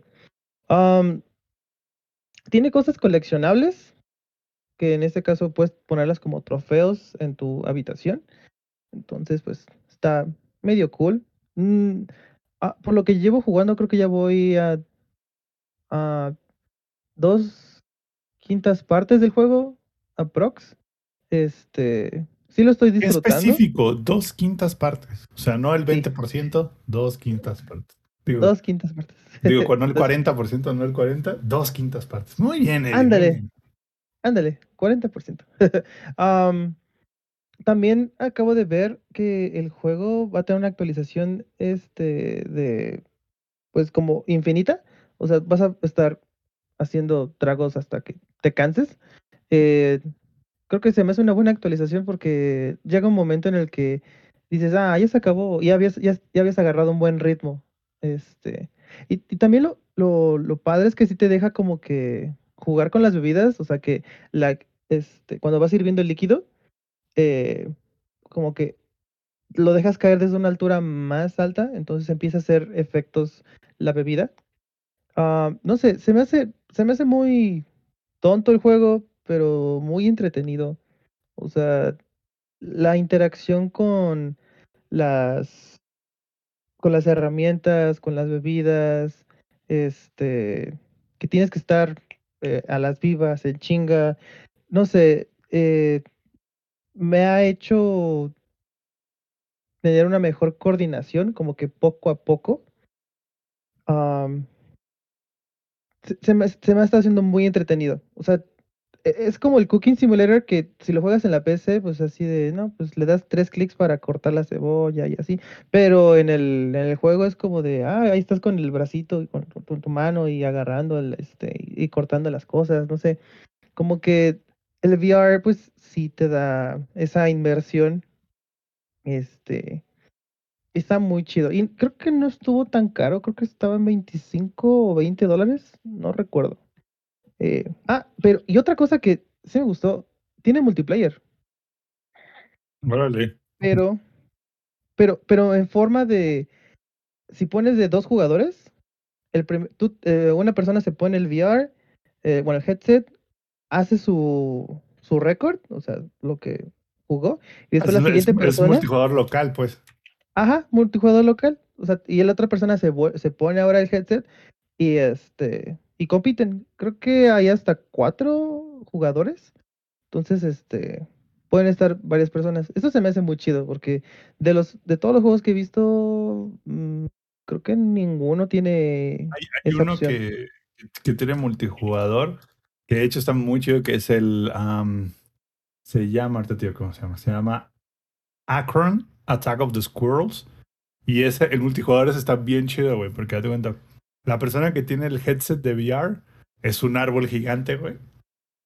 Y los demás, las otras personas, se conectan con su celular, güey. O sea, es, bajas la app a tu celular y, y la app del celular es gratis, solo necesitas tener un juego comprado, literal. Así, compras una licencia y ya te cuenta. Y con el celular se pueden conectar, creo que es hasta, no sé si es cuatro o seis personas, no recuerdo bien. Y las personas que están en el celular son las ardillas, güey. Y esas personas te tienen que robar a ti las pinches, este, ¿cómo se llama? La- las bellotas del árbol, güey. Entonces tú eres el árbol, güey, y tienes que estar truchas, güey, para que las putas ardillas no te chinguen las bellotas. Entonces el árbol, tus brazos, o sea, tu- tus manos son los brazos del árbol y tú les das tus, una, le das unos madrazos a las ardillas o les avientas ramas tú a las ardillas. Y los del celular, o sea, la gente que está en el celular se, se tiene que... Y literal, si no se ponen de acuerdo, no la arman, güey. Entonces los del celular tienen que jugar casi tú como jugando como la ardillita para robarle. Y a mí ese multijugador se me hizo bien chido, güey, porque literal es como necesitas una licencia, güey, nada más. Y literal, a ver, celular tiene todo el mundo, güey. Entonces, en... en Como así dijo Blizzard. Puedes armar, exacto, puedes armar ahí un multiplayer de 5 o 6 personas en, en nada, güey. Así. Es como estos party games que tiene también, eh, bueno, diría que Nintendo, que, pero también están para Steam, que son estos jueguitos, ándale, Deckbox, esas maneras, güey. Sí, ándale, como de esos tipos, es como, sí, como un party game, pero de VR. Y a mí, la verdad, se me hizo bien chido, güey. Ahorita te digo cuán- Oh. cuánto se puede, güey. ¿Cómo se llama? ¿Cómo dijiste que se llama? Eh, Akron, Attack of the Squirrels. Está buenísimo. Y la app del, del celular es gratis. Entonces, pues con literal solo compras una licencia para el headset y ya. ¿Pero está para Oculus? Es- eh, ya, ya lo encontré. Es hasta ocho, ocho jugadores. O sea, puede haber hasta ocho ardillas y el güey del, del headset. No manches. en una ok. peda eso es. uf, imagínate, todos bien pedos y jugando eso. Tal vez lo compre, primero aviso. Y, pues, Está baratísimo, aparte. Está en 20 dolaritos. Este, hasta eso, siento que los juegos no han estado nada caros. Eh, Ah, Solo hay- después de los del visto- Switch, güey. sí, después de los de Switch, cualquier cosa es, es, es, es barata. Y ta- también otro juego que jugué es el de el del espía. ¿Cómo se llama, Samper? El de Keep Talking and Nobody Explodes o la de. El que o- yo jugué. Pistol Whip. ah, No, pues güey. Eh, No, no, no, no. Él se refiere a Expect You to Die. sí, No, este, no. I Expect You to ¿Sí? Die. Sí, güey, sí, sí, sí, Está güey. es el- buenísimo, güey. No mames, jugué, ju- jugué la parte cuando estás este Bueno, pero explica Ah, primero de, de- de contexto. qué va el juego. Sí, sí. Contexto. Eres un espía. Eres un espía y todo sale mal. Ah, Todo, literal, Por ej- todo sale mal. Eh, por, por ejemplo, y lo peor, o bueno, no es lo peor, sino creo que lo mejor es que el juego no te explica absolutamente nada.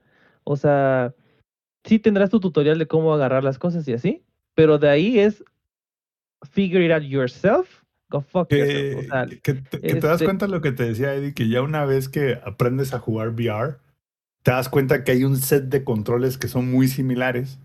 Y por eso también luego te das cuenta que hay juegos de VR que es para gente avanzada y hay juegos de VR que es para gente que todavía apenas estás entrando al mundo del VR. Sí, un ejemplo este, en cuanto a dificultad, ah, para mí el más difícil de jugar hasta ahorita y que no puedo jugar tanto tiempo porque sí me empiezo a medio marear o me empiezo, o se siente raro el transporte, es este Cooking Simulator. Siento que ese sí está muy, muy este, avanzado para mí. Pero regresando a I Expect You to Die, am, el juego no te explica absolutamente nada y tienes que... Todo es a contrarreloj cuando haces ciertas tonterías y, por ejemplo, hasta ya te, como que te aprendes la rutina de, ok, viene el láser, ahora agarrar esto, ahora cortar y ya me morí otra vez. Me lleva la verga. Y otra vez más, y otra vez más. Entonces la repetición hace que ya te lo aprendas más el, el- la rutina de cómo va. Tal vez puede ser un poquito, pues, fastidioso porque el, el mismo, este, ah, diálogo se repite una y otra vez. Ah, pero después de un rato agarras la onda y ya es la cosa más estúpida y bonita del mundo. Y la parte que más me gustó es que estás en un piso, no sé, piso 50, y se supone que estás vestido o estás disfrazado de limpia vidrios de, de un edificio. Y, y de repente activas una alarma y dice, oh no, han descubierto, eh, a- actúa. Y yo así de, ¿qué chingados? Oh, y agarro el, el, este, el, el limpiavidrios y el spray y empiezo a esparcirlo y empiezo a limpiar. Y literal dice, oh, eres un, e- eres un gran espía. No te dijeron nada. Y, y te aparece un logro abajo. Este, que bien hecho. Yo sí, esto es lo más ¿Y tú qué acaba de pasar? Ajá, ¿qué acaba de pasar? Yo, pues, ok, y, y sirvió. Entonces, eh, siento que ese juego es como que lo que te va a dejar es la primera experiencia con todas las misiones, porque todo es una, una sorpresa. Eh, siento que para la siguiente vez que lo juegues, pues ya, más que ya hacer un speedrun, de hecho hay un logro de, de speedrun que lo acabes en menos de dos minutos o algo así. Pero, pero creo que lo bonito de ese juego sería ver a alguien más jugarlo también. Porque quieres, creo que, bueno, a mí, en lo personal, a mí me gustaría ver cómo la otra persona este, descubre lo que tú hiciste o, o- cómo lo haría. Eh, vi a mi novia jugar este, el de Job Simulator. Este, y es la cosa más divertida del mundo porque puedo escuchar qué es lo que está pasando y nada más me dice, me están asaltando con una banana porque está haciendo el, el, el de Job Simu- Simulator de, este, de Soriana y me están asaltando con una, con una banana. Yo, ¿qué? Eso podría pasar en Ecatepec cualquier día de la semana. Una banana bien afilada. Ajá. Entonces, ah, c- creo que hace muchos años que no me divertía tanto con, con, con un VR. Eh, creo que Un juego. ah, con un juego, o sea, cada juego ha sido... Ah, pero Muy necio que querías comprarte No, no Switch. fui necio. Nada más, nada más me tardé algunos días porque quería ver si bajaba de precio y pues bueno, ya vimos que no bajó de Ya, precio por, No, de hecho por- subió. de hecho subió. Este, y ya hasta le compré madre mía de aditamentos y todavía falta una madre más. Eh, pero estoy muy, muy divertido. Estoy, bueno, So- sí, estoy muy solo- divertido con. Solo te voy a recomendar un juego más que para que juegues. O sea, este sí necesitas a alguien más para jugarlo. No, no, no. O sea, un juego de, de, de un party game, por así decirlo. Uh, ok. Y es el, el, el Keep Talking and Nobody Explodes en VR. Es increíblemente bueno, güey. Porque el que tiene puesto el headset es el que ve la bomba. Y sí o sí, la otra persona, el que te da las instrucciones, no hay manera de que veas lo que estás haciendo, güey. Entonces, ese es la mejor experiencia que de, de Keep Talking and Nobody Explodes. Nada más que pues no sé ahí si, si, tu, si, si tu novia sea de las que tiene paciencia o de las que luego luego te va a decir, Eduardo, deja de gritarme. No, ah, sí, sí soy. Así como Ah, no. este, A mí, a mí, a mí me lo que- cuando estábamos jugando el de It Takes Two, varias veces me dijeron, ya, deja de gritarme. Es, ¿Cómo- Eduardo, no me grites, jugando? ¿dónde estoy gritando? ¿Cuál está jugando gritando. Fer? ¿En, en Xbox? ¿Cómo se El de It Takes Two. It Takes Two, así, literal. Si, es, si está peor que ese, ya valió madre. Sí, está peor. Es- es- es- está peor, güey. Porque date cuenta, el, el que se pone el headset, güey, es el que ve la bomba, güey. Y date cuenta, la bomba, pues tiene como que varios módulos que tienes que desactivar si no explota. Y la otra persona, la que no tiene puesto el headset, o pueden ser varias personas, tienen el manual de qué, o sea, de cada módulo, qué, qué es lo que hay que hacer para desactivarlo. Y los módulos, pues uno, son randoms y dos, Así que cada módulo tiene como 40 maneras diferentes de organizarse. Entonces, te dan, o sea, literal, de hecho, puedes bajar el manual para imprimirlo si quieres, o sea, para tenerlo en físico. Y es una No madre como de mames. 100 hojas, güey. Así estás así de Ah, buscando el manual. el. Pues no es, no tiene tanto, o sea, no es de que sea largo porque al final del día es como un minijuego muy grandote. Pero sí hay una progresión dentro del juego de que vas avanzando y te van desbloqueando cada vez bombas más difíciles con más módulos, güey. Verga. Ahí voy. Es como un, este, ¿cómo, se llama? Es como de estos juegos de que uno tiene que pintar y el otro adivinar qué chingado estás pintando. Pictionary. Sí. Pictionary ¿Cómo? o Pictionary, ajá. Anda, e- es como un Pictionary, pero como una bomba, güey. Uno, uno es el que ve lo que está haciendo y el otro tiene que decirle cómo chingado hacerle, güey. Entonces, ese juego, híjole.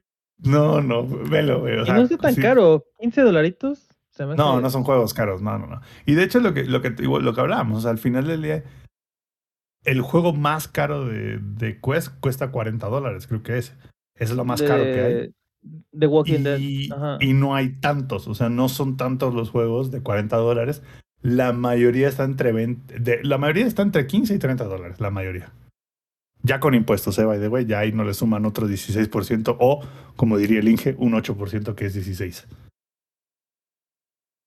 ¿Cómo? cómo? No, no, me, me fui. ¿Te acuerdas que el, que el Inge andaba necio, güey, de que era 8% el impuesto de la tienda de Play? Y me dijo, mira, ahí está, ya vi un pedo. Mira, el juego costaba 40 y me cobraron este 7 dólares de impuesto. Ahí estás, 8%. Y yo, no más, ese no es el 8%. Pero, pero. eh, ah, y, y, pues. Intenten comprarlo. eh, bueno, ya no en Amazon, porque Ya se acabó, güey. ya, se, ya se acabó. ya se acabó. Pero sí, Igual ha no, sido no mi. dudes, güey. A mí no me sorprendería que, que tenían como que un poquito de overstock por ahí y dijeron, ¿cómo le hacemos para limpiar todo el stock? Y dijeron, nah, pues súbele el precio, chicos, madre, vas a ver cómo. Y también saben que el VR de Sony va a estar bien caro, güey. Entonces, Oh, va a estar carísimo. Esa madre va a estar como 14. Va- va a estar, sí, va a estar más caro que la consola, güey, fácil. Entonces, pues estos muchachos no son mensos, dijeron, "Ah, pues güey, aunque les suba 100 dólares, va a seguir siendo el headset más caro del mercado y aparte limpio stock, ahí te voy. ¿Por qué? ¿Por qué otra Más razón? barato del mercado, querrás decir. Sí, va a seguir siendo el más barato del mercado, dije. Aunque le Que suba dijiste 100 va a seguir siendo el más caro. Ah, no, no, perdón, el más barato aunque le suba 100 dólares. Y, y a mí no me sorprende. Porque, a ver, ¿por qué chingados te dirían así de, ay, en 15 días le voy a subir el precio, güey? O sea, normalmente el precio es como de lo subí, ¿cuándo? Anoche. Justamente. Entonces, y bueno, aprovechando, Eddie, que sigues aquí, que estás aquí, ¿por qué no nos cuentas cómo te fue en la final del torneo de Fortnite de Gamers Unite? Híjole. Híjole. No, no, no quiero. Hay una bonita historia y una. Y como es como que 20%. Y, y un- y una historia no tan bonita. y una historia no tan bonita. Am, eh, primero que nada, eh, el, el juego, bueno, el torneo fue patrocinado por este City Banamex. Entonces, esas palabras y, y eventos son cosas que a, a muchos que vamos a eventos no nos gusta escuchar porque solamente hay un puto lugar que se llama City Banamex y en es hasta el, y es hasta el hipódromo. Si los que los que viven en la Ciudad de México sabrán que allá solamente su puta madre vive y nada más. O sea, en verdad no hay absolutamente nada. Y ahora con la, sin la línea rosa, pues a, ching, a chupar faros, sí. O sea, está, está más de la verga esto. Pero bueno. Eh, fueron casi tres horas de, bueno, fueron dos horas exactas de ida. Voy llegando, totalmente muerto el lugar a las dos y dije, ok, esto está, esto está raro, normalmente ya hay gente antes. Ah, y, y mi primera, este, signos de vida, lle- llega un niño y, y luego, luego preguntándome. Y dice, oye, aquí es lo de Fortnite. Y yo así de, sí, sí, a- aquí es. Y sabes que quería llegar primero, ¿no? Yo que no Y sé el, qué. y el Eddie, sí, hijo mío, aquí es. Se ve a bailar, ¿no? Güey, no bailó nadie hasta que ya entramos al evento. Entonces, como que eso, eso estuvo bien.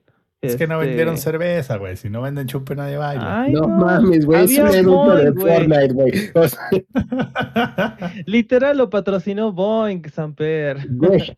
Es- Ah, no, pero ahí les va. Están perdiendo va. No, no, pero esos niños alguien los tuvo que llevar. Sí, Pero sí, salen- es novia chela, güey. El que es la chela de los niños, güey. Andaban bien, bien, pero bien. Ahí te este, va. Y después, e- esto se, estaba empezando a descontrolar muy rápido. Porque eh, a los. Cuando ya empezó a llegar la gente como a las. Como cuarto para las este, tres, que era cuando empezaba el evento. Ya, ya había un chingo de gente. Y de repente veo a un chavo sacando un dron. Espérame, espérame, veo- tío Eddie. Un chavo, específicanos qué edad para ti es un chavo, güey. Ah, bueno. eh, un, un morro con su mamá. Ya. Sí, sí, Este- sí, o sea, porque. Repente- Eddie, por de favor. Los chavos son los del show podcast, ¿eh? Ya, ya se veía, ya se veía medio pinche, ya, ya se veía bastante grandecito el cabrón. Huevudo, ya se veía huevudo. Ajá, ya, ya, ¿Fue con Este, su y de mamá? repente- Ya saca- tenía que declarar impuestos, ¿no? sí. Y, y de repente saca su dron y yo de, nah, no te vas a atrever a volar un pinche dron aquí Y dentro. le valió ¿verdad?". cheto, güey. Güey, le, val- le valió tanta verga. Y pero lo que más me. eh, porque yo estaba viendo a los de staff a ver qué chingados era su reacción. Ah, porque yo me escondí luego, luego detrás de, de una columna y dije, Sí, "Nah, no, no esa madre estar-". están sacando un ojo, güey. Sí, dije, no, chinga tu madre, yo, yo sí me escondo. Y de repente nada más empieza a volar y volteo a ver a, a los de staff y los de staff en su pedo. Y de repente el dron pasa volando arriba de todos los asistentes porque ya estaban formados. Y los de staff, literal, creo que su expresión fue, no me pagan lo suficiente. No, Ah, me vale voy, verga. voy- voy- voy a hacer una pausa ahí. La razón por la cual es tan peligroso es porque muchos de estos drones usan GPS para como que alinearse. Y si estás dentro de un edificio con un chingo de gente, con un chingo de celulares, es muy probable que el, que el dron pierda la, sección- la señal del GPS. Y muchos drones cuando pierden la señal del GPS como que dicen, a chingada a su madre soy free, Skynet, ahí te voy. Y agarran para donde sea, güey, para arriba, para abajo, así de que... así de, yo ya soy mi propio maestro, yo soy mi propio amo. Así que no me sorprendería, porque lo he visto, güey. ¿Qué te ríes, güey? No. ¿Cómo funciona el algoritmo del dron? Así la programación, los scripts, ¿no? Fuck you, human, güey. ¿Puedes di- diferenciar entre estos, entre estos semáforos? No, no te obedeceré más viejo sabroso, ¿no? Sí, güey. Por eso, por eso te digo, güey. O sea, es muy peligroso, güey, porque si el dron pierde la señal y se aloca, se puede ir contra alguien y no crean esa madre, sí, no, no van a creer que, que, la- que las aspas del dron este, giran despacito, ¿eh? Esas madres No giran con mames. ganas, güey, con ganas, güey.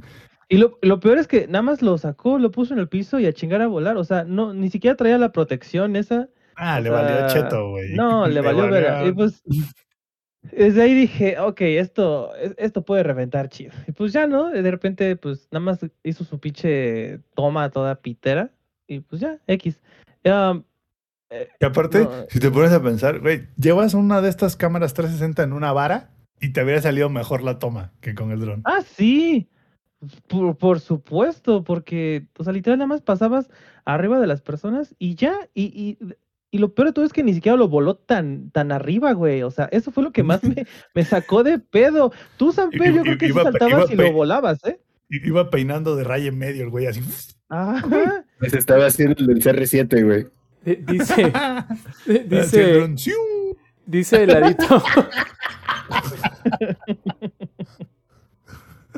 dice el ladito acá en el chat que, que el dron traía su confirmed kills ya. Sí, güey, o sea, no. Sí, güey, el UAV online, cabrón. Ya, ya llevaba siete señoras el dron, güey. Ya, ya. Pues bueno, este, am, pues ya, ¿no? Eh, entramos y yo grabando la, la entrada dije, wow, esto, esto, esto va a estar chido, porque aparte hasta entramos tarde, eh, entramos hasta ca- ca- ca- casi 3, 3.35 o algo así. Pues dije, ah, X. Eh, vamos entrando y el, eh, te reciben con un túnel acá ultravioleta, todo súper chido. Creo que el ex, eh, viste la, la foto, estaba, estaba bonito, estaba bonito. Creo que ahí se fue toda la producción. Y entras y lo primero que te reciben, Samper, tú, tú hubieras dicho, wow, con un electrolito. A huevo, ya. Gracias. ya. Ojo, sí, sí, fue, ¿qué día fue? En sábado. Sí, fue en sábado, dije, ay, Ya, aquí ya saben, pasando". güey, ya saben, así de que, que el viernes estuvo difícil, güey. Eddie, mi pregunta es, ¿había de rojo? Güey, ese fue el que yo agarré. Es el único que es válido. Solamente ¿Había- los había de patas. coco? ¿Mande? Eh? ¿Hab- ¿Había, había de coco? Ah, creo que sí. Ese era el el, de otro coco es el vi. mejor, güey. El de coco es Ay, el más no. chido, güey. Lo No, compras, güey. y como a nadie le gusta, nadie, nadie te pide, güey.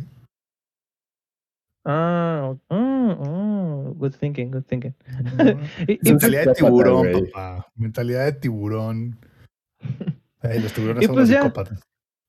No, Llega, no este- Las orcas y los delfines lo son, pero ese es tema de otro podcast.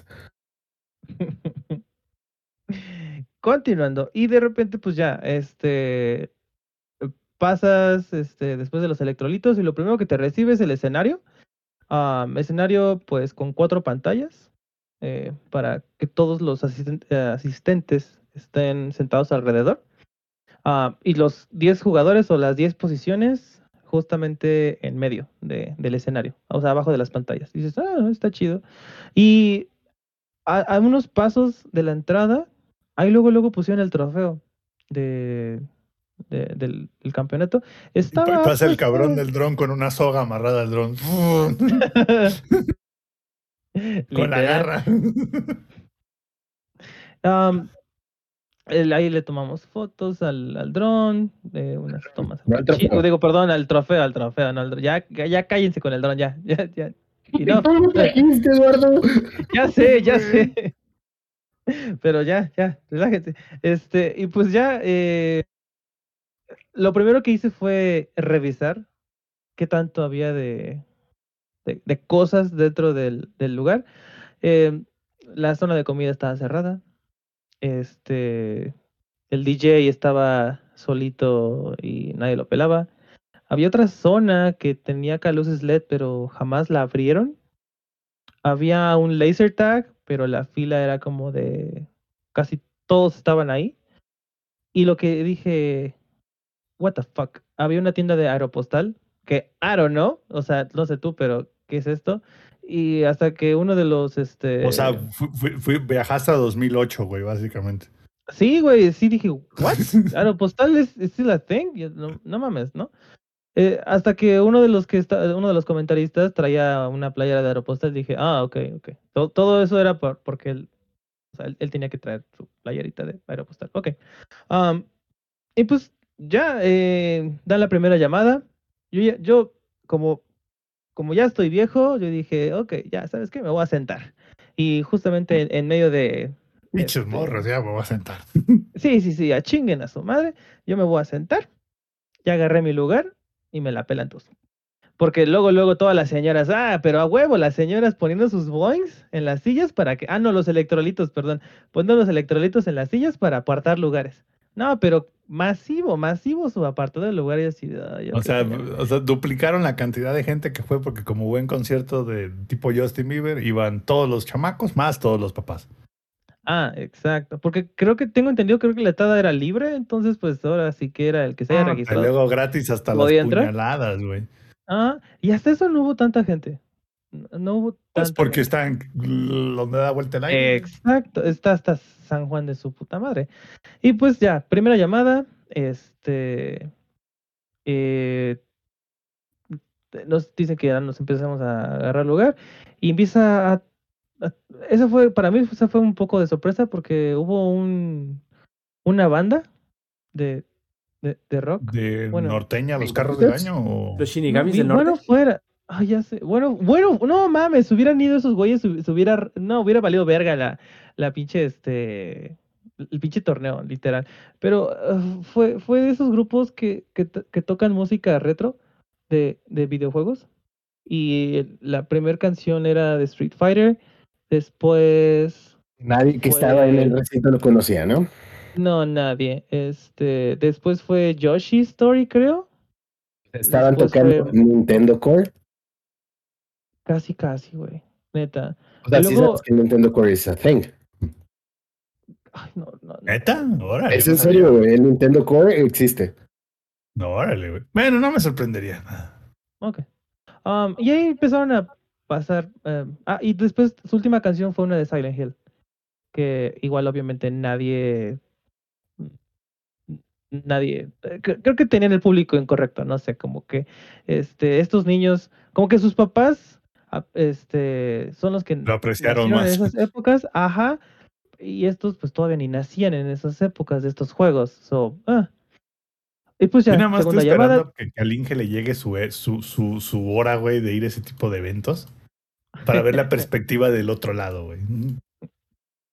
La de papá. Exacto, justo. Ver, ver cómo desmadran caballo de rodeo. Exacto, güey. payaso de rodeo, perdón. Cómo desmadran payaso de rodeo y esas cosas. No, así, casi, casi pasó acá. Am, y después ya, tercera llamada y empezó el, el torneo. Am, el torneo fue una modalidad de 10, este, un Battle Royale pequeño de, de 10 personas. Am, el primer lugar se llevaba, si no mal recuerdo, 3 puntos. El segundo lugar, 2 puntos. Y el tercer lugar, un punto. Todos los demás a chupar faro. Esa no era la forma en que más puntos se llevaban. La forma en que más puntos se llevaban eran por bajas. Era una baja por punto. bueno, un punto por baja, perdón. Y después de eso, los premios se dividían de del décimo al quinto lugar, se llevaban cinco mil pesos cada uno, lo cual estaba, pues, chido. Después, al, les dije del décimo al quinto, ¿verdad? Después el cuarto ya se llevaba, creo que aquí los tengo. Aguanten vari- varita, aquí están, aquí están los tu, tu, tu, problemas técnicos. Ah, aquí está. Eh, ah, ahí está. De, perdón, del Periodismo de décimo al calidad. cuarto ¿eh? lugar. Periodismo de Del calidad. décimo, del décimo al cuarto lugar, 5 mil pesos. El tercer lugar, 10 mil pesos. El segundo lugar, 20 mil. Y el primer lugar, 35 mil pesos. No sé ustedes, pero Mm. creo que estaba bastante. Dieron más, el- el primer lugar se llevó lo mismo que el que, que el que el premio individual de la HCS, ya una vez que lo dividías, güey. No, y aparte era entrada libre y todo, o sea, fue Era entrada open libre. bracket. Ajá, o sea, no tenías que. O sea, literal, cualquier persona se, se registraba podía entrar al torneo. Eh, el torneo Eso, empezó, eso, creo apo- que eso desde apoya el más mi punto. julio. Eso apoya más mi punto de que la HCS de Halo le faltó punch. Podrida. Sí, y pues eh, empezó la... eh, Es que fue... Ahí es donde todo empezó a estar medio... medio... pinche producción. Porque los que estaban en- narrando siempre estaban diciendo, ay, chequen la transmisión, chequen la transmisión, ya estamos en vivo. Y jamás decían en dónde, ni cuándo, ni cómo. Y yo me, bus- yo me metí a su todos canal de saben Twitch. que todos saben que es en este, ¿cómo se llama esto? Eh, Todos saben que es en TikTok la transmisión, Eddie. El único Ya. tío que no sabía que la transmisión era en TikTok fuiste tú. Ay, no. Y después, lo, lo más cagado de todo esto es que el domingo ya estaba esa transmisión en Twitch como si nada. Dije, what the fuck? O O sea, sí yo lo transmitieron ahí, en Twitch. sí lo transmitieron en Twitch, pero a mí nunca me salió la transmisión. Ah, eh, cosas totalmente eh, que no comprendo. Eso fue una. am, después, eh, al parecer sí fue un, un- sí hubo varios jugadores, pues creo que al parecer profesionales. Uno de ellos, que yo sin querer lo tenía enfrente y estaba grabando su, su, su computadora. Y yo de puro mame puse, ah, creo que él sí sabe jugar. Ah, pues resulta que él era el campeón actual. Se llamaba Noble o Noble. Ay, Eh, Este carnal sí le sabe. Ajá, neta, neta. O sea, yo fue, ah, creo que este güey sí le sabe. Y de repente al lado de mí se sienta su hermano. Y me empezó a hacer la plática y todo. O sea, fue como de, ¿neta? ¿Es tu hermano? Oh, ok. Y después cuando Noble, que, ah, spoiler, él ganó eh, el, el torneo de Boeing. No, Eh, ahora ya no estaré sorprendido. Creo que ya no necesito ver la transmisión. Recorcholis. Recorcholis, lo siento tanto, chicos. Creo que eh, ne- necesita un poquito más. Se, se- se notó más que nada un poquito amateur el güey que estaba este como como espectador de espectador de, mm, de la partida porque literal la toma de o sea cambiaba a la toma de, de lo importante cuando ya estaban las bajas o sea cuando ya habían ya habían muerto los, los personajes o sea se daba cuenta muy tarde cuando Puras había enfrentamientos producciones pedorras, güey. Oye, y sí no, y- la verdad sí Lo peor es que mande. eran partidas de 10 personas. O sea, no mames, ¿cómo? Cómo- güey. O sea, ¿cómo no te puedes dar cuenta? Porque, por Peor que el director de carrera de Fórmula 1, güey, andaban. No, mames. pe- de Es que- Ferrari, pero- o sea, peor. pa- Para, para los que no, no, no ven mucho la Fórmula 1, es bien común, güey. Está la Fórmula 1 así de, ahí viene el rebase. Cambiamos esta cámara overhead de otra parte del circuito que no tiene nada que ver y no está pasando nada. Y tú, güey, ¿qué pasó? Así, güey, así, literal. Por ejemplo, este Noble ganó sus dos primeras partidas, este, sin, sin pena ni gloria, pero literal ponían la, la perspectiva del que se moría, más no de, más no de Noble. Y es como de, ok, pero, pero ¿cómo fue que lo mató? O sea, ¿qué tanto hizo? Y de repente veías y el güey ya tenía como tres, cuatro bajas acumuladas y jamás pasaron una en, en las pantallas. Y dices, no mames, o sea, eso es lo entretenido de, de este güey. Y después dices, ok, va, entonces yo creo que para, como él ganó la primera partida, este, al el siguiente round, la partida va a empezar con su perspectiva, con qué es lo que hace primero. Y no ponen a otro güey que, que luego, luego mataron. Y yo así de, no y mames, no, o sea, pasaron a la, a la Boeing cámara. ah, la Boeing, la Boeing cámara, neta. La toma del dron. Este, La toma del dron. Literal. eh, y siempre pasaban al mismo güey. ah, ah, eso sí, al mismo güey recolectando materiales. Era como de, ah, ok. Y aquí, eh, es- es como ese meme de, de este, de Bob Esponja. Dice, hey, y aquí están recolectando materiales. Y, y así Otra eran los primeros. Ajá, otra vez recolectando materiales. Los primeros cinco minutos de la partida siempre era recolectando putos materiales. Eso sí, cuando ya este el círculo se hacía lo más pequeño posible, sí eran unos putazos y eran unas agarraderas de, del chongo y de lo que sea. Sí, hubo cosas-. Cuando, cuando había buenas escenas de cuando, cuando producción sí pensaba y sí era un ser este que dijo, ah, no mames, sí, tengo que hacer esto. Estaba chambeando, ¿no? Ah, cuando dijo, no mames, estoy trabajando, ¿verdad? Para eso eh, creo que me están pagando. Y las, las to- eh, lo que estaban haciendo los jugadores, neta, mis respetos, eh, lo estaban haciendo muy, muy, muy, muy bien. Eh, un poco que desear de los, este, de los narradores, eh, unos chistes oh, hasta un poquito eh, pendejos, una disculpa, pero pues es la verdad. You can do better, or someone else can do it better. Um, That someone else. ¿Mande? Yo soy someone else, güey. Exacto. Entonces, este, tienen aquí el contacto del ex, quien bajo Kenai. Wink, wink. Am, y está, estuvo muy, muy, muy épico. Am, la carrilla que se le generó al jugador de, no, de Noble, eh, hasta siento que, pues sí sentí feo porque pues todos los ojos estaban sobre de él y hasta los narradores nada más estaban hable y hable y hable y hable y hable de él. Hasta que en una partida, este, sí estuvo muy épico porque este güey no ganaba las partidas a veces, pero terminaba con seis kills. Entonces, pues, no se iba, no se iba en ceros el güey. O sea, puede que no haya quedado en, en primer lugar, pero se lleva los dos puntos del segundo lugar y se lleva este, sus seis kills. Entonces, cuando terminaba la partida, resultaba que este güey eh, iba en primero por casi 10 puntos de diferencia. Entonces, la diferencia entre los demás jugadores sí era un poco... em, por, ahí de la partida en 8, ya era más que obvio que, que Noble iba a ganar. Así, ta- tal cual. Se puso un poquito emocionante la partida cuando...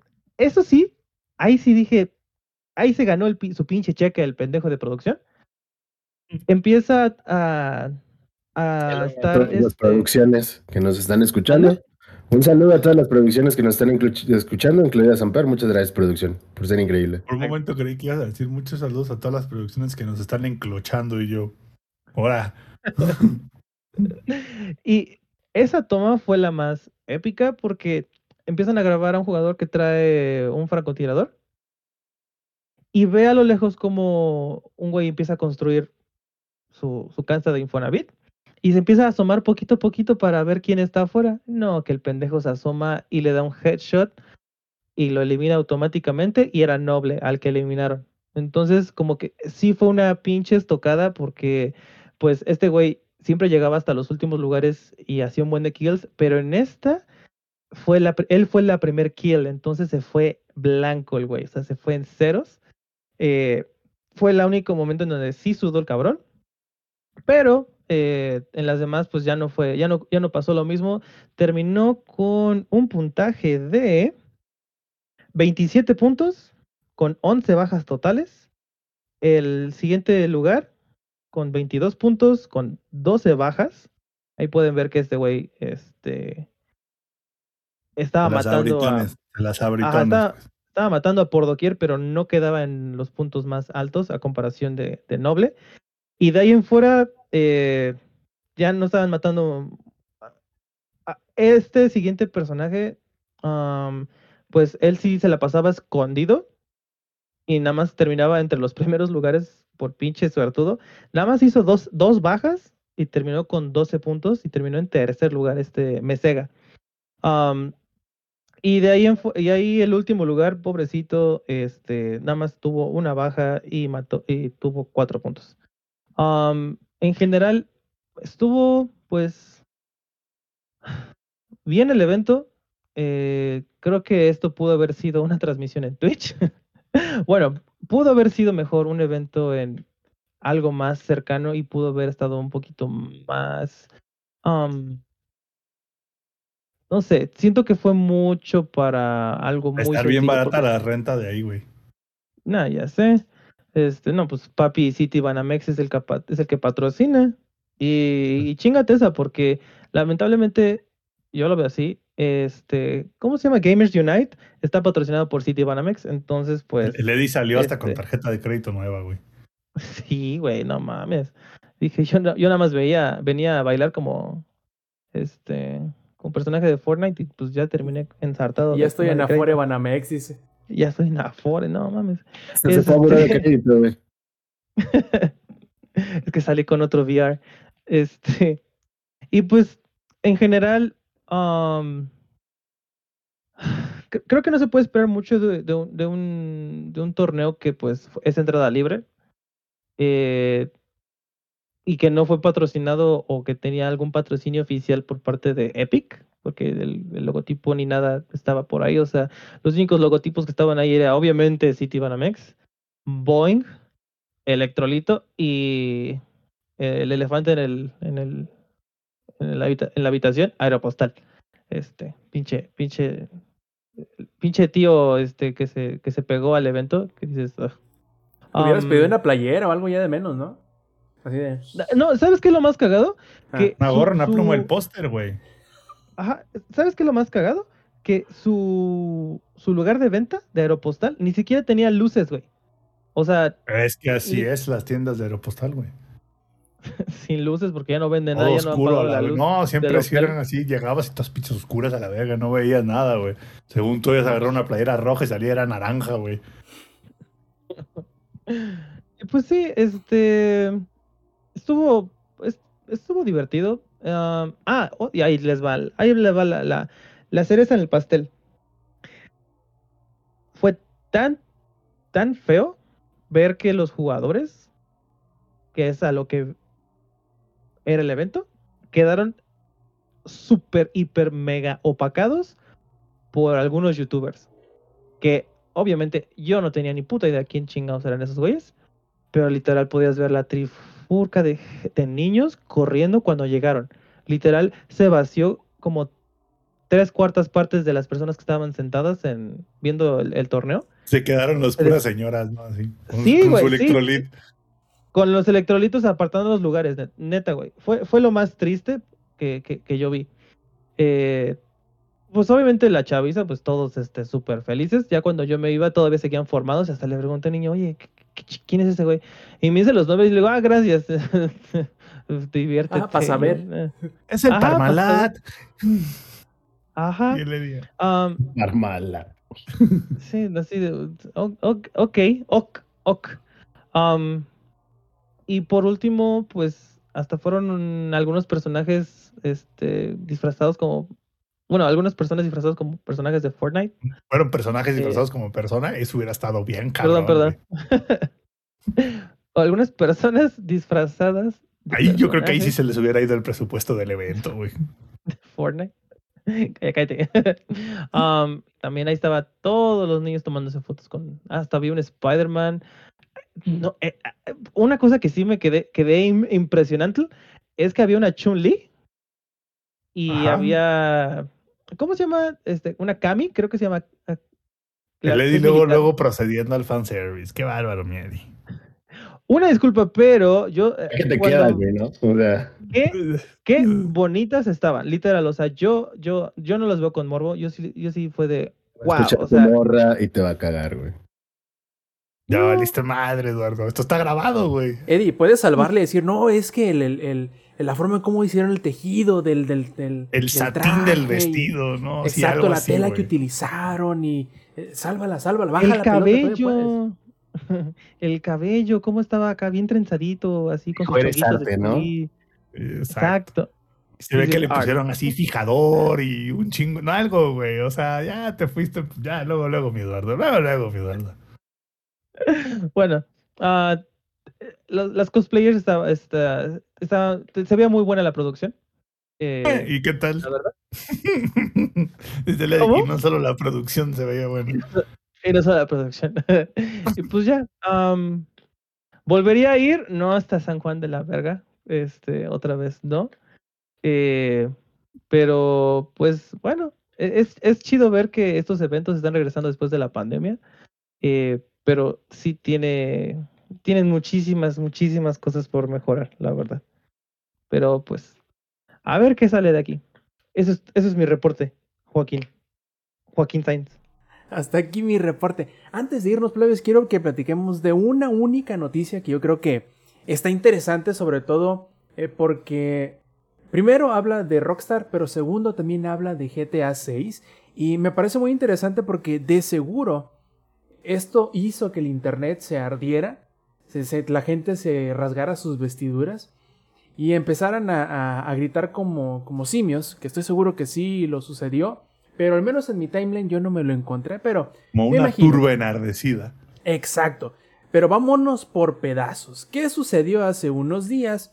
Este señor Jason Schreier de eh, Bloomberg hizo una como un sondeo, vaya, en pocas palabras, de creo que fueron 20 trabajadores y ex trabajadores dentro de Rockstar para hacer un- una exploración o un análisis de cómo iba cambiando o qué tanto había cambiado la eh, cultura organizacional dentro de Rockstar después de todo el pedo que tuvieron al salir Red Dead Redemption 2, que no sé si lo recuerden, pero por ahí uno de los escritores o dentro del staff de acá, de los chidos del estudio, presumía con cierta con cierto orgullo el hecho de, de haber tenido que trabajar en varias ocasiones, semanas, hasta de 100 horas de trabajo.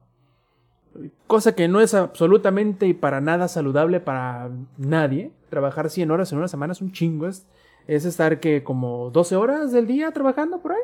Yes. Más o o menos. menos. Porque do- Si doce sea, trabajas trabajando los 100 siete días, días, ¿no? 8 horas son Trabajas, sí. 48 horas, güey. Saca cuentas. O sea, está cabrón. 12 ¿no? horas por 5 son 60, güey. No, no, no, pero trabajando hasta sábado y domingo. Creo que no da, pues ah, obviamente ok, son ok. más. Sábado. Sí, no, te faltó, güey. No, está cabrón. Ujú, exacto. O sea, él decía 100 horas o más, así como si fuera cualquier chingadera, ¿no? Entonces, desde ahí le- les empezó a llover porque. Y le hacía así. Y, y sin nada de efectos, ¿eh? O sea, eh, salí o sea, perfecto. Así, perfecto salí. macizo. Este, y, y no nada más desde ahí, sino desde, si hacen memoria, desde el primer Red Dead Redemption, también por ahí surgió eh, un grupo que se llamaba Red Dead eh, Housewives, en donde eran las esposas de los trabajadores del estudio de San Diego que se pasaban semanas sin ver a sus esposos porque estaban trabajando en Red Dead Redemption, cabrón. O sea, imagínate si a ese punto tuvieron que haber llegado las esposas de, de, de gritarle al empleador de ahí, güey, o sea, no me mates al, al, al, al- marido, estás viendo que aparte de que no lo veo, me lo devuelves un pinche sartrapo de lo que era. Pues está cabrón, ¿no? Entonces, eh, desde ahí empezó todo este pedo. Y digamos que desde Red Dead Redemption 2 para acá ha habido cierta reestructuración en donde han mejorado ciertas eh, prácticas que llevaban organizacionales. Por ejemplo, ya no. Ya no hay tantos tiempos extra, ya no hay tantos días de trabajo eh, obligatorio después de los cinco normales de la semana. Incluso cuando se llega a dar esta necesidad de utilizar tiempo extra, se les devuelve tiempo al trabajador después para que descansen, o sea, se les alargan los fines de semana, por decir algo. Y también se han contratado un número adicional de productores que permita un mejor manejo de los recursos humanos y con ello no necesitar tantos tiempos extra y tanto crunching. Lo cual ha sido bueno, ¿no? También por ahí han modificado ciertas cosas como eh, el humor que van a procurar, como dicen por ahí, no hacer de las minorías maltratadas el objetivo de sus chistes, ¿no? Como solía suceder en juegos anteriores. Bueno, puras cosas en cierto punto favorables, ¿no? Hasta cierto punto positivos, lo cual me parece muy raro porque siendo que viene de Jason Schreier, que por lo general ese güey es bastante crítico en cuanto a condiciones laborales, el hecho de que tanto ex trabajadores como trabajadores actuales de Rockstar prácticamente les estén haciendo un comercial eh, empresarial de esos del, del curso de inducción, ¿no? De donde te pintan todo bonito dentro de la empresa y que la chingada. Está bastante curioso. Lo único malo o lo perjudicial en este caso es que aún siendo que GTA 6 lleva en desarrollo más o menos, o en alguna etapa de desarrollo más o menos desde 2014, todavía le faltan aproximadamente, y si bien nos va, dos años de desarrollo. Todo esto obviamente... 10 años de desarrollo. Si bien nos va, puede que más, ¿no? Puede que más. Entonces, eh, todo esto viene como a resultado de esto, de que hay más productores, de que se les da más chance, de que se hace... eh, digamos que no están matando a la gente y por lo mismo está tardando. También ha significado varias cosas, como por ejemplo la reducción en el, en el tamaño del mundo, que originalmente cuando se propuso al principio del, del planteamiento del proyecto, su idea era chequen. Y fíjense la, lo poco viable que era esta idea que era vamos a tener partes de Sudamérica y partes de Norteamérica como, como secciones del mapa. Creo que no era necesariamente muy viable, ¿no? Suena chido. Pero no creo que fuese muy viable. ¿Qué tan grande debería ser el mundo de juego? Y el, el tamaño del proyecto se ha ido reduciendo hasta llegar a lo que actualmente es, están trabajando, que dicen ellos, es una historia semi-inspirada en la pareja asaltabancos de Bonnie y Clyde, en donde ambos personajes, hombre y mujer, serán protagonistas. En específico se hizo cierto ahínco sobre la personaje mujer que será de trasfondo latino, el cual digamos que es la primera vez en una, en una entrega principal de la serie de GTA en donde podrás manejar o tomar control de una mujer. Ya te imaginarás cómo se puso el internet, ¿no? Ahora, lo otro interesante es que terminará siendo de un inicio el mapa de Vice City, pero ya actualizado, como sucedió con los últimos dos juegos, por ejemplo, El GTA 4 el fue. 4 e- era. Sí, sí, que, que el, el 4 era Vice City actualizado. Liberty y el City, ¿no? 5. f- Perdón, sí, Liberty City actualizado. Y el 5 fue San Andreas actualizado. Ajá. Entonces, más o menos de ese estilo va el asunto, pero van a meter cierta. eh, ciertas capacidades o ciertos detalles que tienen los juegos de live service en donde van a ir expandiendo con nuevas zonas el Mira. mundo que va a ser jugando. 10 años desarrollándolo para que los niños ratas lleguen y digan: Vámonos directo al online. Yo ni voy a jugar la historia. Lo Exacto. hackean. Exacto. Y Justo. te digo, yo, yo cuando leí ¿Todo bien, mi Robs? ¿Mm? ¿Todo bien ahí? ¿El, el producto te traicionó? Sí, sí, no, no, está, está chido. Eh, digo, yo cuando escuché esto, yo se me hizo un poco lógico porque de qué manera tú siendo Rockstar que ya llevas, digamos, como tres o cuatro juegos que no necesariamente se tratan de lo mismo, pero que visto desde lejecitos el planteamiento es muy similar, que es una persona, un hombre en una ciudad este, relativamente moderna, en un setting relativamente contemporáneo. Este, cómo puedes mover las cosas. Y el hecho sería ponerle a una mujer como una protagonista para poder explorar a lo mejor la historia o ciertas situaciones desde un enfoque diferente. No digamos que no creo que vaya a ser como la gente a lo mejor va a empezar a gritarle al cielo, no decir, ay, es que están haciendo inclusión forzada y que la madre puede ser, pero también da la oportunidad a explorar cierto tipo de historias que no necesariamente se pueda cuando un personaje eh, protagonista es hombre. Y sobre todo, yo creo que la parte que a mí me parece un tanto como genialidad es el hecho de, ok, ¿cómo podemos hacer que la gente hable de nosotros, tanto de manera buena como manera mala, pero que haga mucho ruido? Metamos a una mujer, cabrón. Vas a ver cómo la gente solita se de nalgas en la estaca que vamos a clavar aquí. Y que no tiene absolutamente nada de malo en sí. Y sí, yo me imagino que el internet se puso como loco simplemente por el hecho de ser una mujer, Sampi. ¿Tú qué crees? Yo creo que la gente no se ha dado cuenta que en todos los otros juegos anteriores, a excepción del Vice City, siempre el personaje era de una minoría. Era inmigrante, era de color, o sea, mm, más bien como que la gente le gusta ser peor por gusto, güey. Pero, mm, o sea, el, el- por si no se acuerdan, güey, en el, que era en el, el Liberty City, perdón, en el 4, en el 4 que era el, como que el reimagine de Liberty City, eras un inmigrante, creo que era ruso o serbio, ¿no? Una madre así, no me acuerdo, güey. El Nicola o algo así, no me acuerdo cómo se llamaba el güey. Después, pues, eras el, el grandísimo CJ, ¿no? Entonces es como... Oh shit, here we go again. oh shit, DJ, we have to catch the train. O sea, es como, güey, pues no, yo no lo veo forzado. Esto es normal, güey. Más bien. Aparte, ¿sabes qué me da mucha risa? Dicen, no, es que ¿por qué incluyen mujeres? Hay un chingo de morros jugando en el, en el online que su personaje es una mujer. o sea, güey, aparte es lo que te digo, 10 años metiéndole coco a la historia para que lleguen y los morros el 80% del tiempo están jugando online, güey. O sea, ningún chile les embona, pues. ¿Y te desespera a ti, este, Lex, el hecho de tener que esperar otros dos perros años cuando menos para el nuevo GTA, güey? O sea, Really, güey. Le, le da chance de armar su compo para cuando salga esa madre.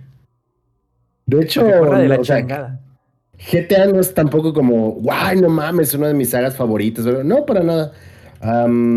Podría esperar y no pasa nada. Y no, no se me hace como realmente un hype a mí. GTA V sigue dando de qué hablar. En el mundo del streaming funciona muy bien para los roleplays. Y como dice Samper, ¿no? Hay un chingo de morras jugando GTA. Creo que es un movimiento acertado. Yo no creo que exista la inclusión forzada en nada, güey. Las, la banda ve la inclusión como forzada porque están acostumbrados a, a ver la parte opresora de una manera normal. Entonces, que sea una personaje, una protagonista morra, no afecta en nada eh, a mi gusto. Es como, de, no, ya por eso va a ser una mierda. No, güey. Ya lo dijo Rob, creo que va a ser algo interesante que ver y explorar. Em, pero honestamente a mí no me hypea en absoluto. Ahora, Eddie, no sé si jugaste el 5, digo, el 4, en donde, no, no es cierto, sí, el 5, en donde el gimmick principal era, ah, te ponemos esos tres personajes que los tres son el personaje principal y puedes ir intercambiando donde, puedes ir intercambiando el control hacia cualquiera de ellos tres en donde están en tiempo real. Ahora, ¿qué te parece el hecho de que probablemente, al ser el, eh, los protagonistas una pareja de asaltabancos, jugarlo pero en cooperativo? ¿Qué tal una historia de GTA en cooperativo? ¿Qué te parece, Eddie? Estamos en pleno siglo XXI, güey, ya era hora. Vaya, porque a mí lo que más me gustaba de, del GTA Online era el cooperativo, cuando eran los, los heists, este, estaba, estaba muy padre. Entonces, yo digo que, fuck yeah, se, se tardaron, eh, ¿qué? ¿20 años? Toda la vida. toda, la, toda la puta vida en esa... Más, güey, porque el, es el primero que tendría co-op. En la historia, me refiero. En historia, ajá, en, modo historia. Este, porque siento que los otros, bueno, el GTA V tenía para eso, porque eso de cambiar la perspectiva para que controlaras al otro personaje, mientras la IA controlaba el personaje que dejaste de usar, era como de, ahí, ahí, ahí tienes la idea, o sea, literal, es, es más dinero, maldita sea, o sea, ¿qué, qué necesitabas, no? Entonces, este, a mí, a mí sí me gustaría y, y creo que, pues, muchas personas, ya sea con amigos o con hermanos o lo que sea, creo que traería a más personas al, al, juego. Ahora, Inge, checa esto. A ti que te gusta mucho todo lo que tiene que ver con FromSoft y todo lo que es Dark Soulsesco, imagínate que el el pretexto o el motivo del por qué haya, además de cooperativo y sacándole la vuelta a lo que dice el SAMP de que, ah, yo me voy a meter a jugar online, ¿qué, qué, te, ¿qué te parecería si quizá lo que están pensando en los de Rockstar es, vamos a hacer que en la historia personajes o, personas que estén jugando en el online tomen el papel de los policías que van a perseguir a los Bonnie and Clyde que serían los personajes principales jugando en cooperativo y de esta manera mezclar de alguna forma la historia y el multiplayer. ¿A poco no suena chido? Fíjate. Ajá, fíjame. Me estoy fijando. Nos estamos fijando, dije.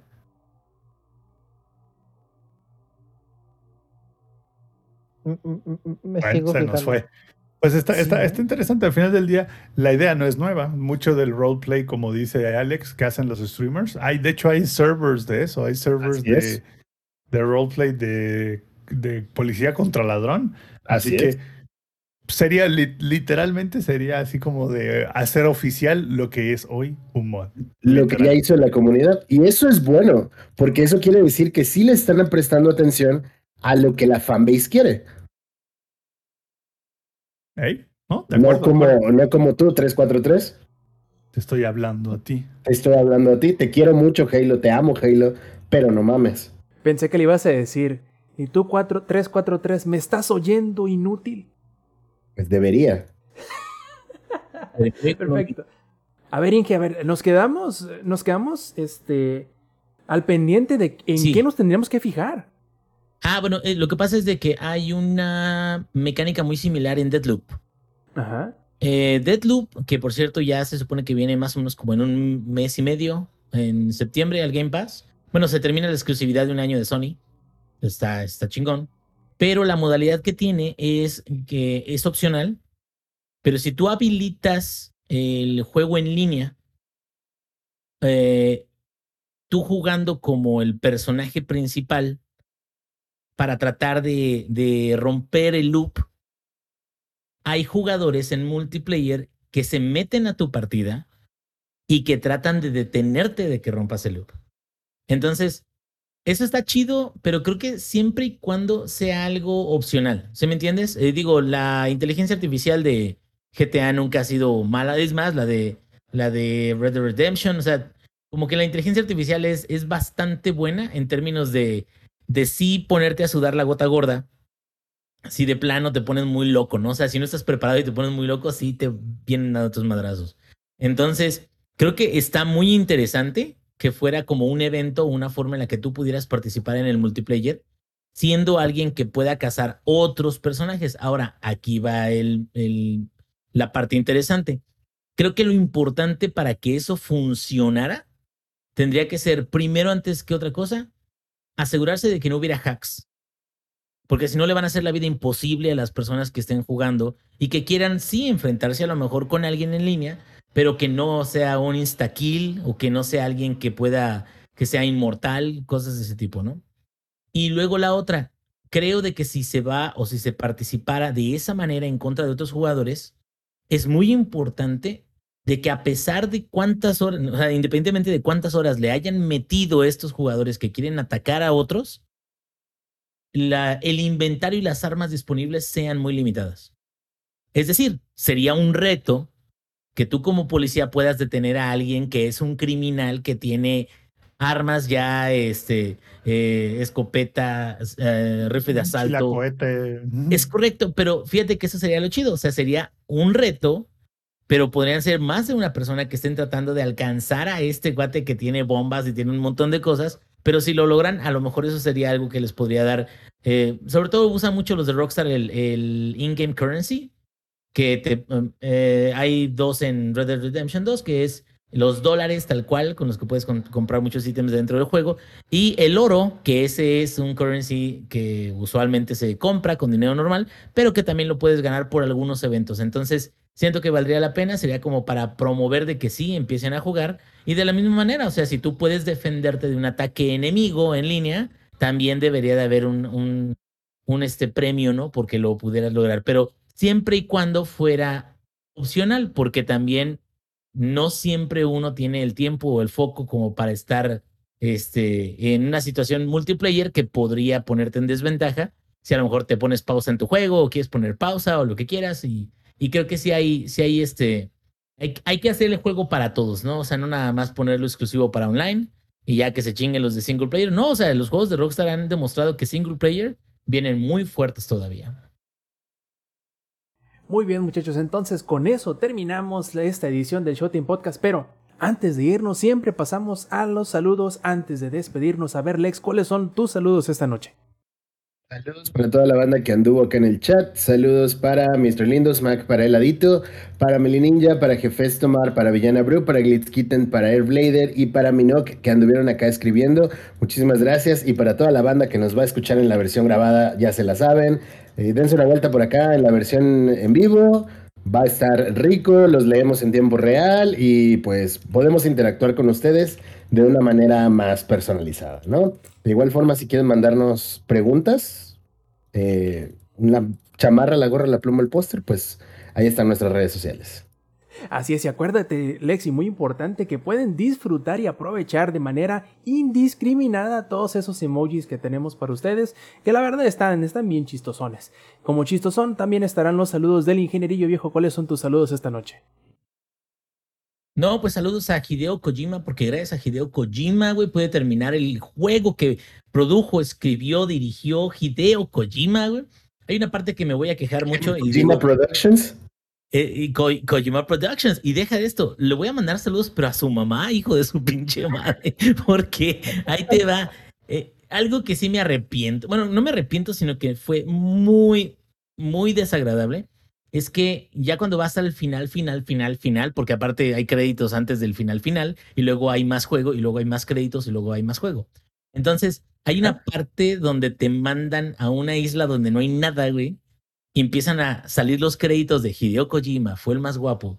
El más bonito, Hideo Kojima. El que lavó más trastes, Hideo Kojima, güey. El que trapeó mejor, Hideo Kojima. Todos esos, güey. Y te quedas, ok, pero ya que sigue, ¿no? Y no, güey. O sea, son prácticamente de 10 a 15 minutos. Es neta, es neta.